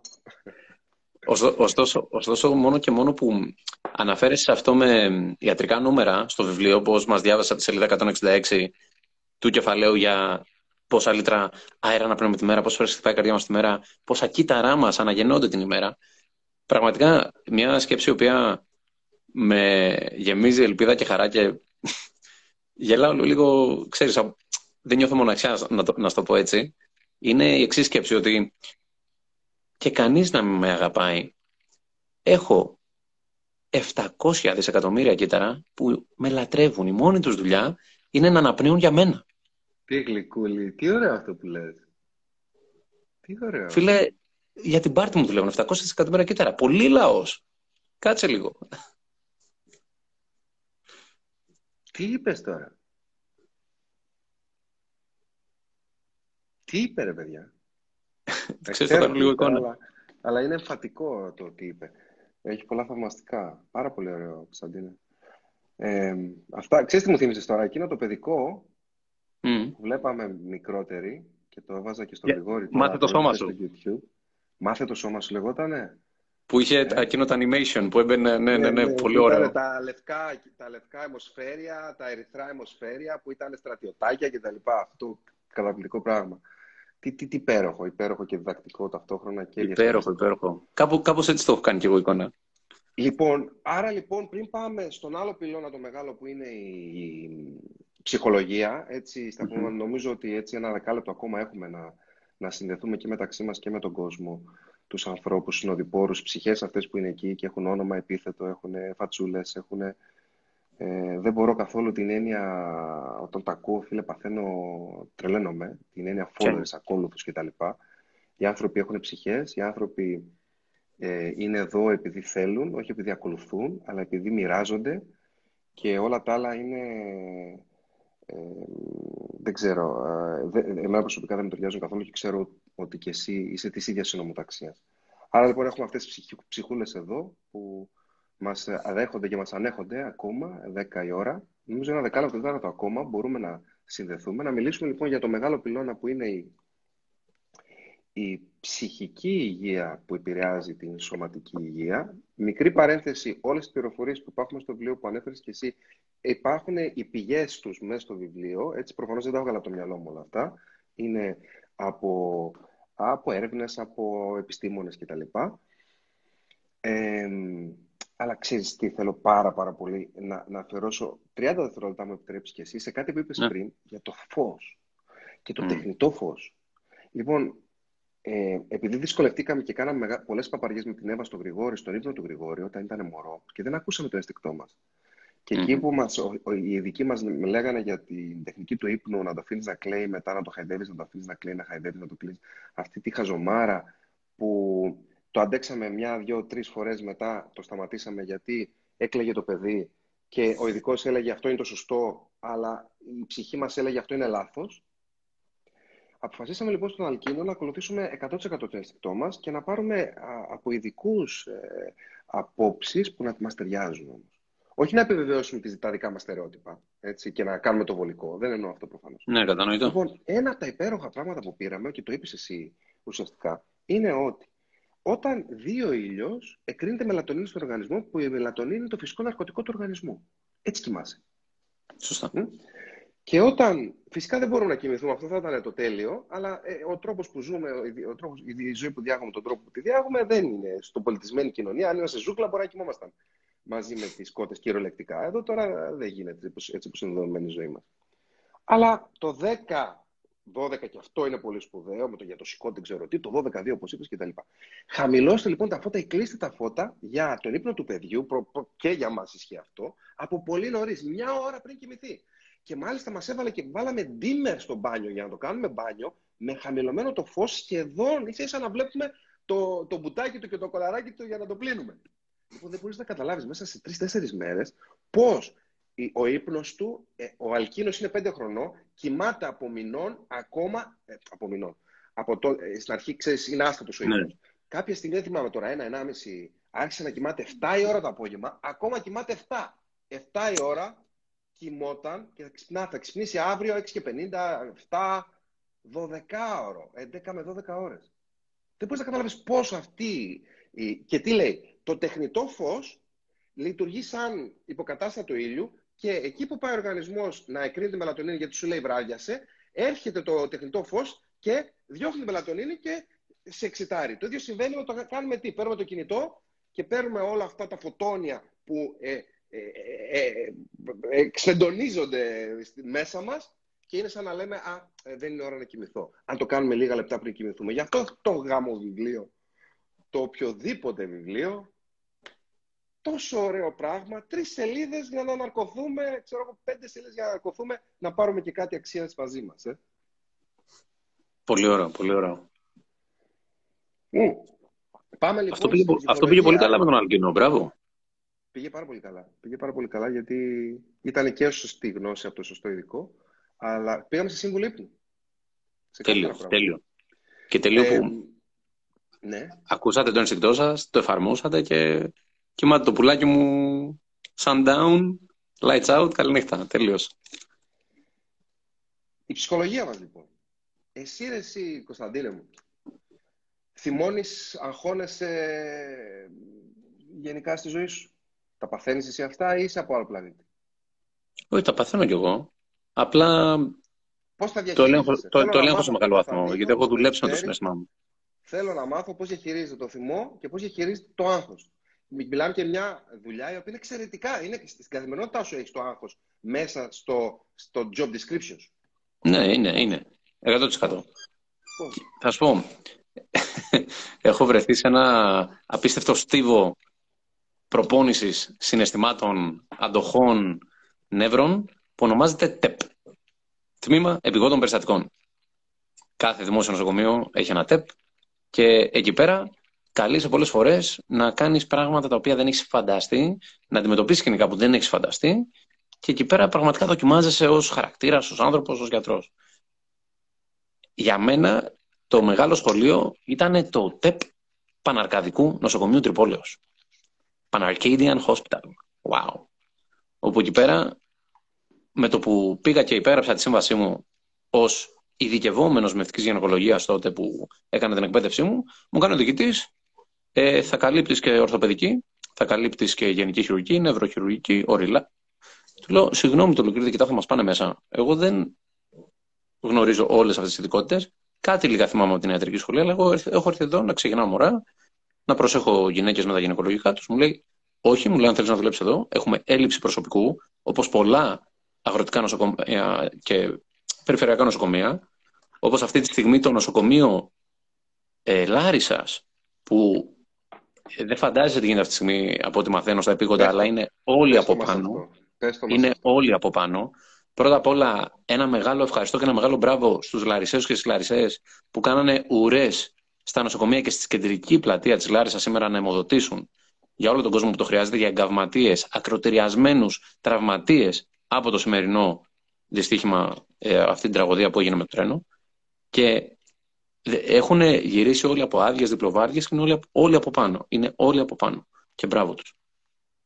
Εκεί που λες, στο ΤΕΠ, στο τμήμα επιγόνων περιστατικών, είσαι ένα 24ωρο, ανοίγει η πόρτα και μπορεί να μπει ό,τι μπορείς να φανταστείς. Ό,τι μπορείς να φανταστείς. Μου έχει τύχει, ας πούμε, μια Κυριακή να ξεκινάω 9 το πρωί για να τελειώνω Δευτέρα 9 το πρωί και να έχω δει 130 ανθρώπους, 130 ψυχές. Αυτούς σου μέτρησες εσύ ένα προς ένα; Όχι εγώ, το, τα καταγράφουμε όλα τα περιστατικά στο, υπάρχει, στο, υπάρχει... Τμήμα, στο βιβλίο συμβάντων. Που για τον κάθε ένα πρέπει να γράψει. 130. Τι, τι είχαν αυτοί, είχαν θέματα άσχετα με το δικαιωμένο από, από το πραγματικό επίγον που μπορεί κάποιος να χτύπησε ένα τροχιό και να σπάσει το πόδι και να μας εμφέρανε με το κάφι με σπασμένο πόδι, μέχρι το κλασικό που έρχεται κάποιος και λέει Γιατρέ, πονάω εδώ. Εντάξει κύριε Γιώργο, από πότε πονάς εκεί; Ε, πέντε χρόνια τώρα ήταν 1993. Και ξεκινάει και σου λέει τη ζωή. Και του λες, Ναι, κύριε Γιώργο μου, δεν είναι πήγον. Κλείσαν ραντεβού να έρθει Δευτέρα το πρωί να σε δούνε. Όχι, όχι, σήμερα είπα να να το δω, γιατί είχα χρόνο που είναι Κυριακή. Για παράδειγμα. Δηλαδή από τέτοια μέχρι το πιο επίγον. Και εκεί πέρα που λες, καλείσαι να διαχειριστείς όλα αυτά τα συναισθήματα. Γιατί όταν εγώ έχω τον πολυτραυματία, έχω τον άλλον που περνάει πέτρα νεφρού και ουρλιάει στον πόνο και ακούγεται διαπεραστικά η φωνή του σε τρεις ορόφους, γιατί είναι πολύ πόνος η πέτρα στο νεφρό. Και παράλληλα έχω και μία γιαγιούλα που έχει έρθει και μου λέει Παλικάρι μου, κάνε μου τη συνταγογράφηση γιατί μου τελειώσαν τα χάπια της πίσης. Και έχω απ' έξω άλλους 20 που πρέπει να δω με χαρτάκια αναμονής. Εκεί όπως καταλαβαίνεις, νεύρα, άγχος, ε, καλείσαι να τα διαχειριστεί γιατί κάπου μέσα σου είσαι κάπως. Θέλω να τους πλακώσω όλους στο ξύλο και να μπουν σε μια σειρά και να, να υπάρχει μια σειρά. Και από την άλλη λες ε, παστίλιας για τον πόνο του άλλου. Πρέπει, πρέπει να είμαι δίπλα στον πόνο του καθενός. Ακόμα και στη γιαγιούλα που έχει έρθει και για αυτήν είναι η πίεση, ας πούμε, αυτή τη στιγμή. Οπότε, μεγάλο σχολείο και μέσα από αυτό το σχολείο, μετά, τα διάφορα στην καθημερινή ζωή, τα βλέπεις με πολύ πιο, με πολύ πιο μικροσκοπικό φακό. Ναι. Και γενικότερα, αν όλοι περνάγαμε από τα επίγοντα του νοσοκομείου δύο φορές το χρόνο, έτσι για επίσκεψη, έτσι για καφέ, θα βλέπαμε με πολύ πιο μικροσκοπικό φακό τα προβλήματα στη ζωή μας, το άγχος, το θυμό, στην κόρνα, στον δρόμο, επειδή μας είπε κάτι ο συνεργάτης. Στην τελική, στα τέτοια όταν υπάρχουν πολύ πιο σοβαρά θέματα, όπως η υγεία. Γιατί το μόνο πρόβλημα, όπως γνωρίζουμε, είναι η υγεία. Ε, όλοι εμείς που είμαστε υγιείς έχουμε 10.000 προβλήματα. Ο άρρωστος, ο τραυματίας, έχει μόνο ένα πρόβλημα. Να γίνει καλά. Αν δεν είναι υγείας, δεν είναι πρόβλημα. Ακριβώς. Ακριβώς αυτό. Είναι και... προβληματισμός, ξέρω εγώ. Δεν είναι πρόβλημα. Ωραίος. Ναι, ναι. Και, και ξέρεις τι, είμαστε ρε παιδί μου οι άνθρωποι. Το έλεγα προχθές σε μια ομιλία. Ότι ε, πολύ παλιά, δεν θυμάμαι τώρα που είναι αυτό ακριβώς, ε, είχα μια πιο απεσιόδοξη στάση απέναντι στα πράγματα. Και ως μικρό παιδί, με μεγαλύτερη ένταση μέσα μου, θετικότητα κτλ. Και, και ανάγκη να αμφισβητήσω πράγματα, το σύστημα και να βρω κι εγώ μέσα στη δοκιμή τις δικές μου, τα δικά μου όρια. Και έλεγα διάφορα. Ένα από αυτά είναι ότι έχω στη γλώσσα των ανθρώπων σημαίνει ότι δεν μπορώ να το εκτιμήσω. Και ως ένα βαθμό ισχύει και ισχύει και είναι βασικό συστατικό της πρόοδου. Σκέψου ότι αν εκτιμούσαμε όλα όσα είχαμε ακριβώς με τον τρόπο και ήμασταν ενθουσιασμένοι όπως είμαστε την πρώτη στιγμή, θα ήμασταν ακόμα στα τρία μας που πήραμε ένα δώρο και κάναμε. Μπαμπά, ευχαριστώ. Θα ήμασταν ακόμα έτσι. Αν δεν καταλάγιαζε δηλαδή ακόμα και το θετικό συνέστημα, μετά από μία, ένα όμορφο γεγονός, ε, αν εκτιμούσαμε με τον ίδιο ακριβώς τρόπο και την ίδια δυναμική κάτι το οποίο μας συνέβαινε, θα ήμασταν ακόμα στο πρώτο μας παιδί, α, τέλειο κτλ. Δεν θα κάναμε δεύτερο. Στην πρώτη μας σχέση, α, δεν, θα, δεν θα προχωρούσαμε να κάνουμε δεύτερη. Άρα ουσιαστικά το να μπαίνεις σε μια διαδικασία να καταλαγιάζει το συναίσθημά σου όταν κάτι έχεις και να το θεωρείς με έναν τρόπο δεδομένο. Είναι μέθοδος επιβίωσης για το ανθρώπινο είδος και πρόοδου.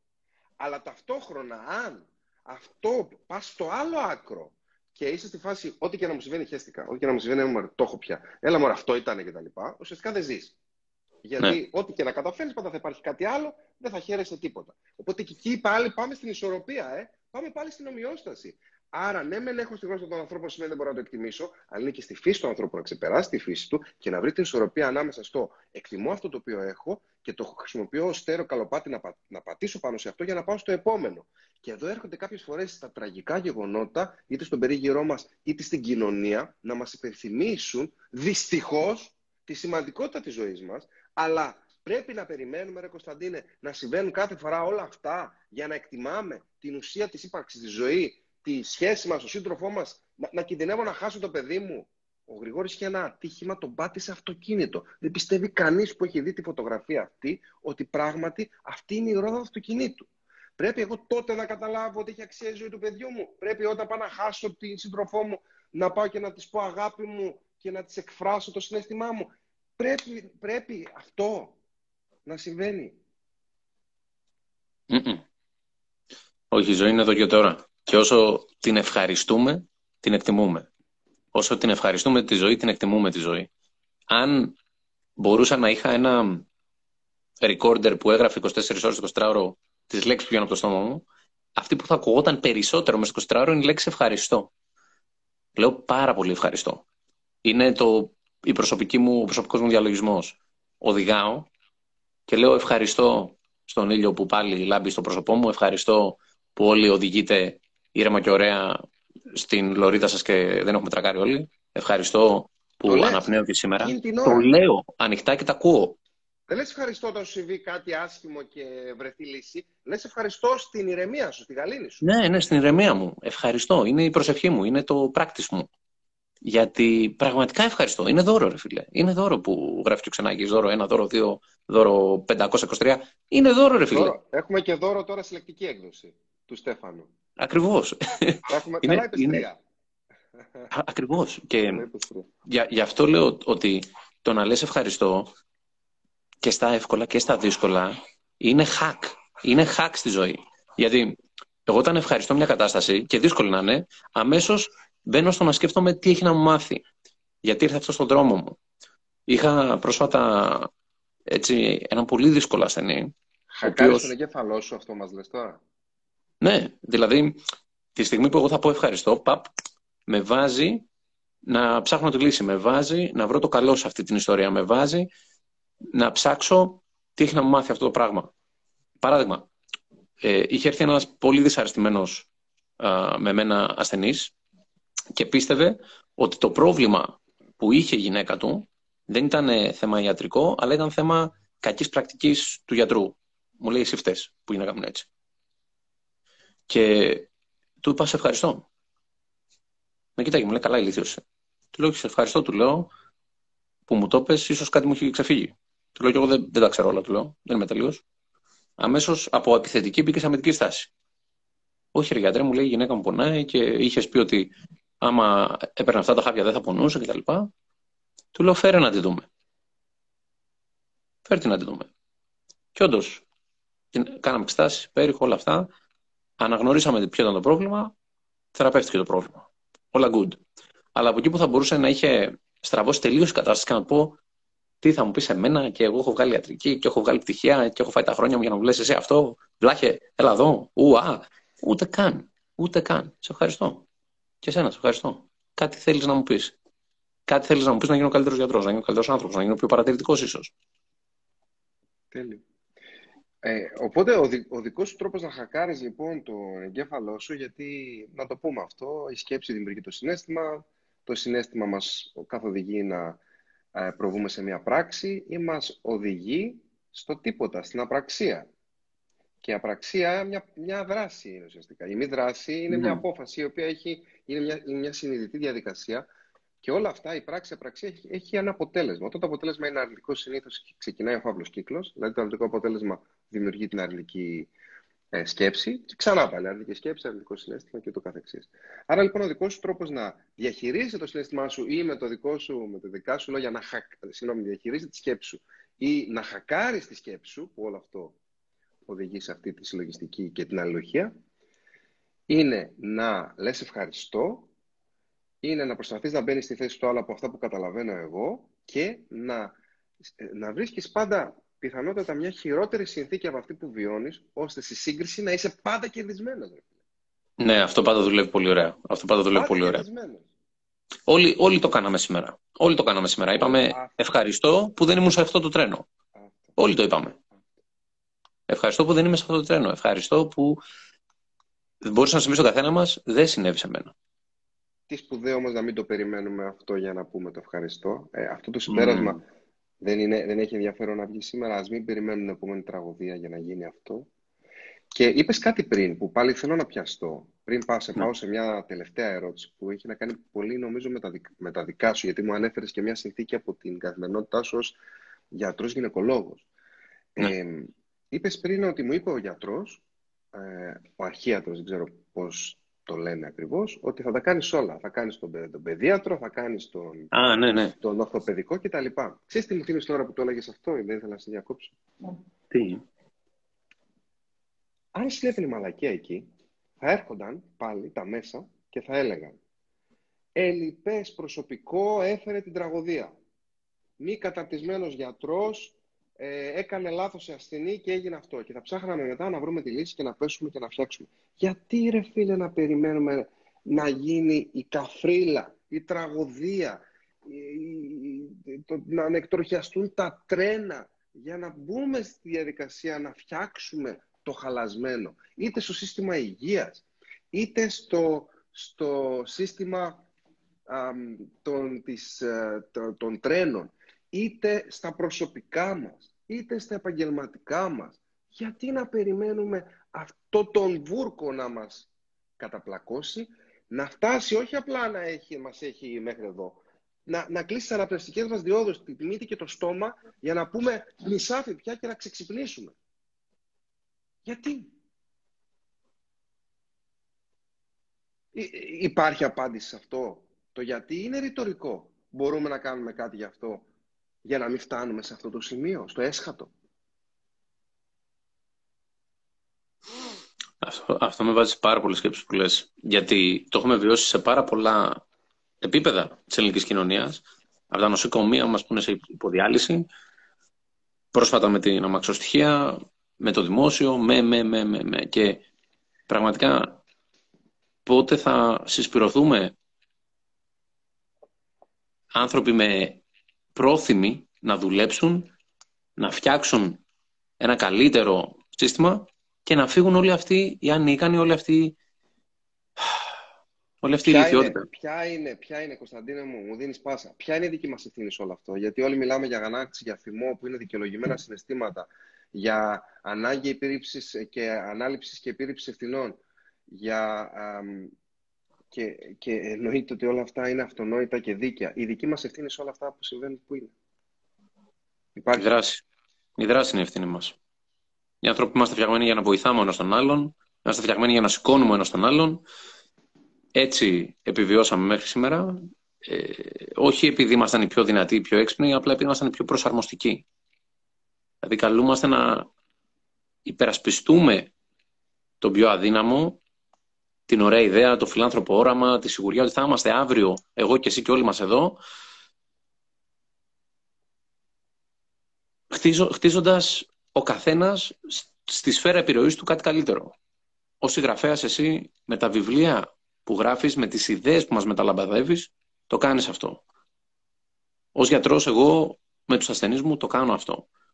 Ο καθένας στον τομέα του όσο μπορεί να επηρεάζει καλύτερα, να ξέρει παιδί μου ότι ένας άνθρωπος ανέπνευσε λίγο καλύτερα επειδή αυτός υπήρξε σήμερα. Ναι. Ας ξεκινήσουμε από εκεί. Και είναι υπέροχο αυτό που λες. Ταυτόχρονα ε, κάνοντας το ακόμα λίγο πιο συγκεκριμένο, έρχονται εκλογές, Κωνσταντίνε. Έρχονται εκλογές δεν σημαίνει ε, ότι εγώ θέλω να κατευθύνω τον οποιοδήποτε να, κάνει, να, να ψηφίσει το ένα κόμμα έναντι του άλλου. Αυτό όμως που νομίζω όλοι μας ψελίζουμε, αλλά την ίστατη στιγμή αλλαξο, α, μπαίνουμε στη δικασία να αλλαξοπιστήσουμε και εκεί είναι η δική μας ευθύνη, είναι ας μην ψηφίσουμε αυτή τη φορά με γνώμονα το προσωπικό μας συμφέρον. Α μην ψηφίσουμε αυτή τη φορά με το ποιος είναι ο ξάδερφος του ξάδερφου. Α μην ψηφίσουμε αυτή τη φορά με το τι ψήφιζε ο πατέρας μου. Α μην ψηφίσουμε αυτή τη φορά με το, ε, με το ποιος φωνάζει πιο πολύ στα κανάλια και είναι πιο προβλημένο. Αλλά ψηφίσουμε με κριτήρια το αξιακό σύστημα των ανθρώπων που είναι εκεί έξω. Την, την ευγένειά τους, την, τον τρόπο με τον οποίο διαχειρίζονται τις δύσκολες στιγμές. Δεν γίνεται, ρε φίλε, να μιλάτε εσείς, εσείς με τον Αποστόλη μιλάτε για, για δημόσιο λόγο και ξέρεις ποιοι είναι, ποιοι είναι οι, τα πρότυπά μας στο δημόσιο λόγο. Οι πολιτικοί που οριακά δεν μπλακώνουν ο ένας τον άλλον στα πάνελ. Βρίζουν ο ένας τον άλλον. Φωνάζουν ο ένας τον άλλον. Διακόπτουν ο ένας τον άλλον. Και είναι αυτά τα πρότυπά μας. Και πάμε αυτούς μετά με αυτή τη συμπεριφορά και εμείς τους δίνουμε την ψήφο γιατί, γιατί αυτός είναι μάγκας ή δεν ξέρω τι κτλ. Γιατί, πώς είναι δυνατόν; Αυτό το αξιακό σύστημα είναι που ανταμείβουμε και ουσιαστικά τι ε, προσπαθούμε. Αύριο μεθαύριο τα παιδιά μας δηλαδή θα μεγαλώσουν και θα έχουν πρότυπο αυτούς και θα γίνουν σαν αυτούς. Δεν θα αλλάξει ποτέ αυτός ο κόσμος. Ποτέ, ποτέ, ποτέ. Ποτέ. Και κανείς δεν μιλάει για τον τρόπο που άγονται και φέρονται. Κανείς. Όλοι λένε, α, τι ωραία που του την είπε. Μαλάκα, ζω σε, σε άλλο πλανήτη και εμένα μου φαίνεται τρελά και αδιανόητα αυτά τα πράγματα. Όχι, αν συνεχίσουμε έτσι, δεν πάμε πουθενά. Εν τω μεταξύ, ανέφερε κάτι πριν για την ψυχική υγεία και απλά τώρα το θυμήθηκα να το κλείσουμε. Ε, ότι επηρεάζει τη σωματική υγεία. Επειδή μιλάγαμε πριν για τα επίγοντα. Ε, ξέρεις, το 70% και είναι αληθινός αριθμός αυτός, το 70% των περιστατικών που έρχονται στα επίγοντα ότι δεν έχουν τίποτα. Τι εννοώ; Προφανώς ήρθαν γιατί κάτι, κάτι αισθάνονται. Αισθάνονται πόνο, αισθάνονται άγχος, αισθάνονται κάτι. Και ήρθανε. Δεν είναι, δεν είναι βλάκας ο άλλος. Πονάει. Κάτι, για κάποιο λόγο ήρθε. Αλλά ο γιατρός τον ξεψαχνίζει ακτινογραφίες, εξετάσεις αίματος, αξονική, κλινική εξέταση. Και του λέει: Όλες οι εξετάσεις είναι καλά. Είσαι μια χαρά, φύγε. Μα πονάω. Πάρε ένα Depon, θα περάσει. Το 70% των περιστατικών είναι πάρε ένα Depon, θα περάσει. Πάρε ένα Depon placebo τύπου, ότι με τον Depon θα περάσει, θα πιστέψεις θα περάσει, άρα θα περάσει. Ε. Μιλάμε ότι το 70% των ανθρώπων που έρχονται στα επείγοντα είναι ψυχοσωματικής αιτίας. Το 30% είναι πραγματικά ιατρική, η οποία θεραπεύει το σώμα, θα θεραπεύσει το σώμα. Το 70% δεν είμαστε εκπαιδευμένοι να το θεραπεύσουμε. Οι γιατροί θεραπεύουμε το σώμα. Οπότε τους διώχνουμε και τους λέμε πάρε ένα τεπών. Τεράστιο θέμα αυτό. Δεν μου λες, εσύ στη, στη, στα 7-8 χρόνια που σπούδαζες, που αφιέρωσε τη ζωή σου πάνω στα θαρανία, είχες καμιά εκπαίδευση για το, για το πώς θα συναισθάνεσαι τον, τον, ε, τον ασθενή; Είχες καμιά εκπαίδευση για το, τα ψυχοσυναισθηματικά όλα αυτά και τη βαθιά σύνδεση, διασύνδεση του σώματος με, την, ε, με τη σκέψη και με το πνεύμα ή όχι; Δυστυχώς δεν είχα, όχι ένα εξάμεινο, δεν είχα ούτε μία διδακτική ώρα πάνω στην ενσυναίσθηση, πάνω στην επικοινωνία με, την, με τον ασθενή, τίποτα. Όλα αυτά είναι λέμε, που... Είμαι τυχερός γιατί είχα καλό δάσκαλο το παιδί μου. Λέμε είμαι τυχερός γιατί είχα ένα καλό γιατρό. Που καλό δεν εννοούμε μόνο ικανό, αλλά ένα άνθρωπο που με άκουσε, με κατάλαβε. Πολλές φορές αυτό είναι αρκετό για να ενδυναμωθώ έτσι ώστε να αντιμετωπίσω και να ξυπνήσω από τη, από τη μέθη. Ακριβώς. Ακριβώς. Δεν θα ξεχάσω ότι σε ένα νοσοκομείο που δούλευα στο Λονδίνο, στην Αγγλία, ο καλύτερος χειρουργός όλου του νοσοκομείου ήταν ένας Ιρανός, ο οποίος ήταν ένας πολύ χαμογελαστός τύπος, που τι έκανε. Όλους τους χειρουργημένους τους έπιανε από το σβέρκο την πρώτη μέρα και τους σήκωνε και τους έλεγε «Έλα, πάμε, βόλτα, γιάλα, μια χαρά είσαι, πάμε». Και τους έκανε βόλτα πάνω κάτω στο διάδρομο. Είχε το χαμηλότερο ποσοστό επιπλοκών σε όλο το νοσοκομείο. Γιατί; Γιατί τους ενέπνεε ζωή, τους ενέπνεε χαρά, τους λέει είσαι μια χαρά, πάμε. Και αυτό ήταν τεράστιο. Γιατί το έβλεπα και λέγανε όλοι έχει τον τρόπο του. Και λέω δεν είναι μόνο ο τρόπος του. Έτσι, γιατί τα νούμερα ήταν ότι είχε τα χαμηλότερα ποσοστά επιπλοκών. Έκαναν το ίδιο χειρουργείο πέντε γιατροί, άλλοι πέθαιναν, άλλοι ε, χάνανε όργανα και μέλη και άλλοι φεύγανε σπίτι χαμογελαστοί την επόμενη μέρα. Και λέω, κοίτα τι κάνει ο Ιρανός, ρε φίλε. Οπότε όλα αυτά είναι βιωματικά. Δεν μου τα έμαθε κανείς, αλλά παρατηρώντας και βλέποντας τι κάνουν συνάδελφοι που έχουν αγκαλιά στην ιατρική στο πετσί τους, είδα ότι είναι αναπόσπαστο. Όπως ο άνθρωπος είναι αναπόσπαστα τρισυπόστατος ψυχή, μυαλό, σώμα, έτσι καλείσαι να θεραπεύσεις ψυχή, μυαλό, σώμα. Δεν μπορείς να το κοιτάς σαν ένα μηχάνημα, σαν ένα ρομπότ, γιατί δεν είναι.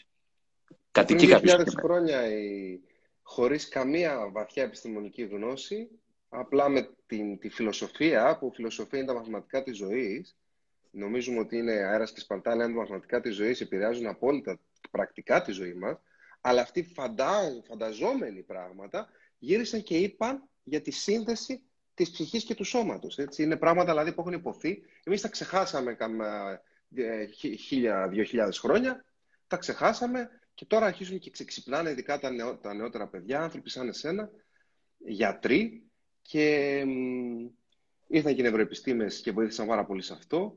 Γιατροί που το ψάχνουν λίγο περισσότερο και που καταθέτουν την ψυχή τους και που αγγίζουν τον άνθρωπο απέναντί τους ε, συναισθηματικά και όχι μόνο με τα χειρουργικά εργαλεία, γιατί ε, όλοι έχουμε βρεθεί σε αυτή τη δύσκολη θέση, σε ένα Ε, σε ένα νοσοκομείο δεν νομίζω υπάρχει χειρότερο μέρος να είναι κάποιος και να, να περάσει το βράδυ. Ε, το άγχος και η αίσθηση της μοναξιάς και όλο αυτό είναι... Όταν έχεις λοιπόν έναν άνθρωπο που νιώθεις ότι πραγματικά νοιάζεται για σένα, είναι τόσο πιο αντιμετωπίσιμο ό,τι και αν σου συμβεί. Από το έλα, έλα τώρα, έλα τώρα, έλα, έλα, θα κάτσεις καλά, έλα, έλα, για το καλό σου είναι, έλα. Δηλαδή αυτό από το, ξέρεις, όλο το άλλο, το... Ε, χαιρόμαστε που σε έχουμε, φίλε. Χαιρόμαστε που σε έχουμε. Μια τελευταία κουβέντα από το φίλο μου και το φίλο νομίζω πολλών ανθρώπων εδώ μέσα, τον Κωνσταντίνο τον Περιστέρη. Θα κλείσω με ε, το πώς ξεκινάς το κεφάλαιο για την καλλιγιά που γράφεις ότι δεν χρειάζεται να γίνεις έμβριο και να ξαναμπείς στη μήτρα για να ξαναγεννηθείς. Μου άρεσε πάρα πολύ αυτή η εικόνα γιατί είναι τελικά μία απόφαση την οποία μπορείς να την πάρεις ανα πάσα στιγμή. Και τώρα που βλέπεις αυτό το live, μπορείς να την πάρεις όποτε θέλεις αυτή τη στιγμή. Να πεις ότι ξεκινάω. Ξεκινάω. Ξεκινάω την καινούργια συνήθεια, ξεκινάω την καλή υγεία, ξεκινάω να λέω ευχαριστώ, ξεκινάω να ζω τη ζωή μου και όχι να είμαι απλά ένας παρατηρητής των γεγονότων στην απάθεια και στην αδράνεια. Ξεκινάω να ζω, ξεκινάω να είμαι πρωταγωνιστής της ζωής μου. Και όλοι μπορείτε να ξεκινήσετε ανα πάσα στιγμή και όταν το κατάλαβα αυτό, εμένα προσωπικά άλλαξε η ζωή μου. Οπότε ξεκινήσαμε αυτό το live απόψε και το ολοκληρώνουμε αισίως θέλοντας να σας πούμε ότι η αγάπη που έχουμε για τον εαυτό μας, ο ένας για τον άλλον, για τις οικογένειές μας, για τους ανθρώπους μας και ανοίγει όπως πάει ο παφλασμός στη λίμνη της αγάπης που έχει ο καθένας, είναι το μόνο που έχει σημασία τελικά. Είναι το μόνο το οποίο μας σηκώνει κάθε μέρα, μας δίνει παρακίνηση να κάνουμε ό,τι κάνουμε και στο τέλος της ημέρας δεν έχει σημασία πόσα έβγαλες, τι έκανες, πού πήγες, αλλά πόσο αγάπησες. Οπότε αγαπήστε τον εαυτό σας λίγο περισσότερο, ξεκινήστε να τον αγαπάτε λίγο περισσότερο, ξεκινήστε να κάνετε αυτά που αγαπάτε περισσότερο. Γιατί αύριο μπορεί να πάρετε το λάθος εισιτήριο, να μπείτε στο λάθος τρένο και λίγα δευτερόλεπτα πριν το θάνατο να σκέφτεσαι γάμο το δεν πρόλαβα. Γάμο το δεν πρόλαβα. Θέλω να πω ένα τεράστιο ευχαριστώ στον Κωνσταντίνο. Θέλω να πω ένα τεράστιο ευχαριστώ σε όλους εσάς, τους συνοδοιπόρους, όπως επειδή το νιώθω σας αποκαλώ. Ε, να σας ευχαριστήσω, νομίζω μιλώ και εκ μέρους του Κωνσταντίνου, εσάς, που μας βοηθήσατε σήμερα να αμβλύνουμε το δικό μας πόνο σε αυτή την... που πηγάζει από αυτή την τραγωδία, που είναι ένας συνολικός, μαζικός πόνος, ένας κοινός πόνος, που επειδή το μοιραστήκαμε, σαν να καταλάγεσαι για λίγα δευτερόλεπτα. Ε, όμορφο βράδυ όσο αυτό μπορεί να, να είναι όμορφο και σας ευχαριστούμε που ήσασταν εδώ μαζί μας. Κωνσταντίνα μου, σου στέλνω την αγάπη μου, ήταν τιμή μου που δέχτηκες να μοιραστείς αυτή την, αυτές, αυτά τα λεπτά σήμερα μαζί μου, ειδικά με αυτό το θέμα που σου ξαναλέω δεν μπορούσα να σκεφτώ άλλο για να μας πει τις όμορφες σκέψεις του. Και ήταν πολλές οι όμορφες σκέψεις. Νικόλα μου, σε ευχαριστώ. Καληνύχτα εκεί στο Ηράκλειο, καληνύχτα σε όλους και όλους από που μας ακούτε και στο Πανιδίν. Στο Πανιδίν. Φιλιά πολλά.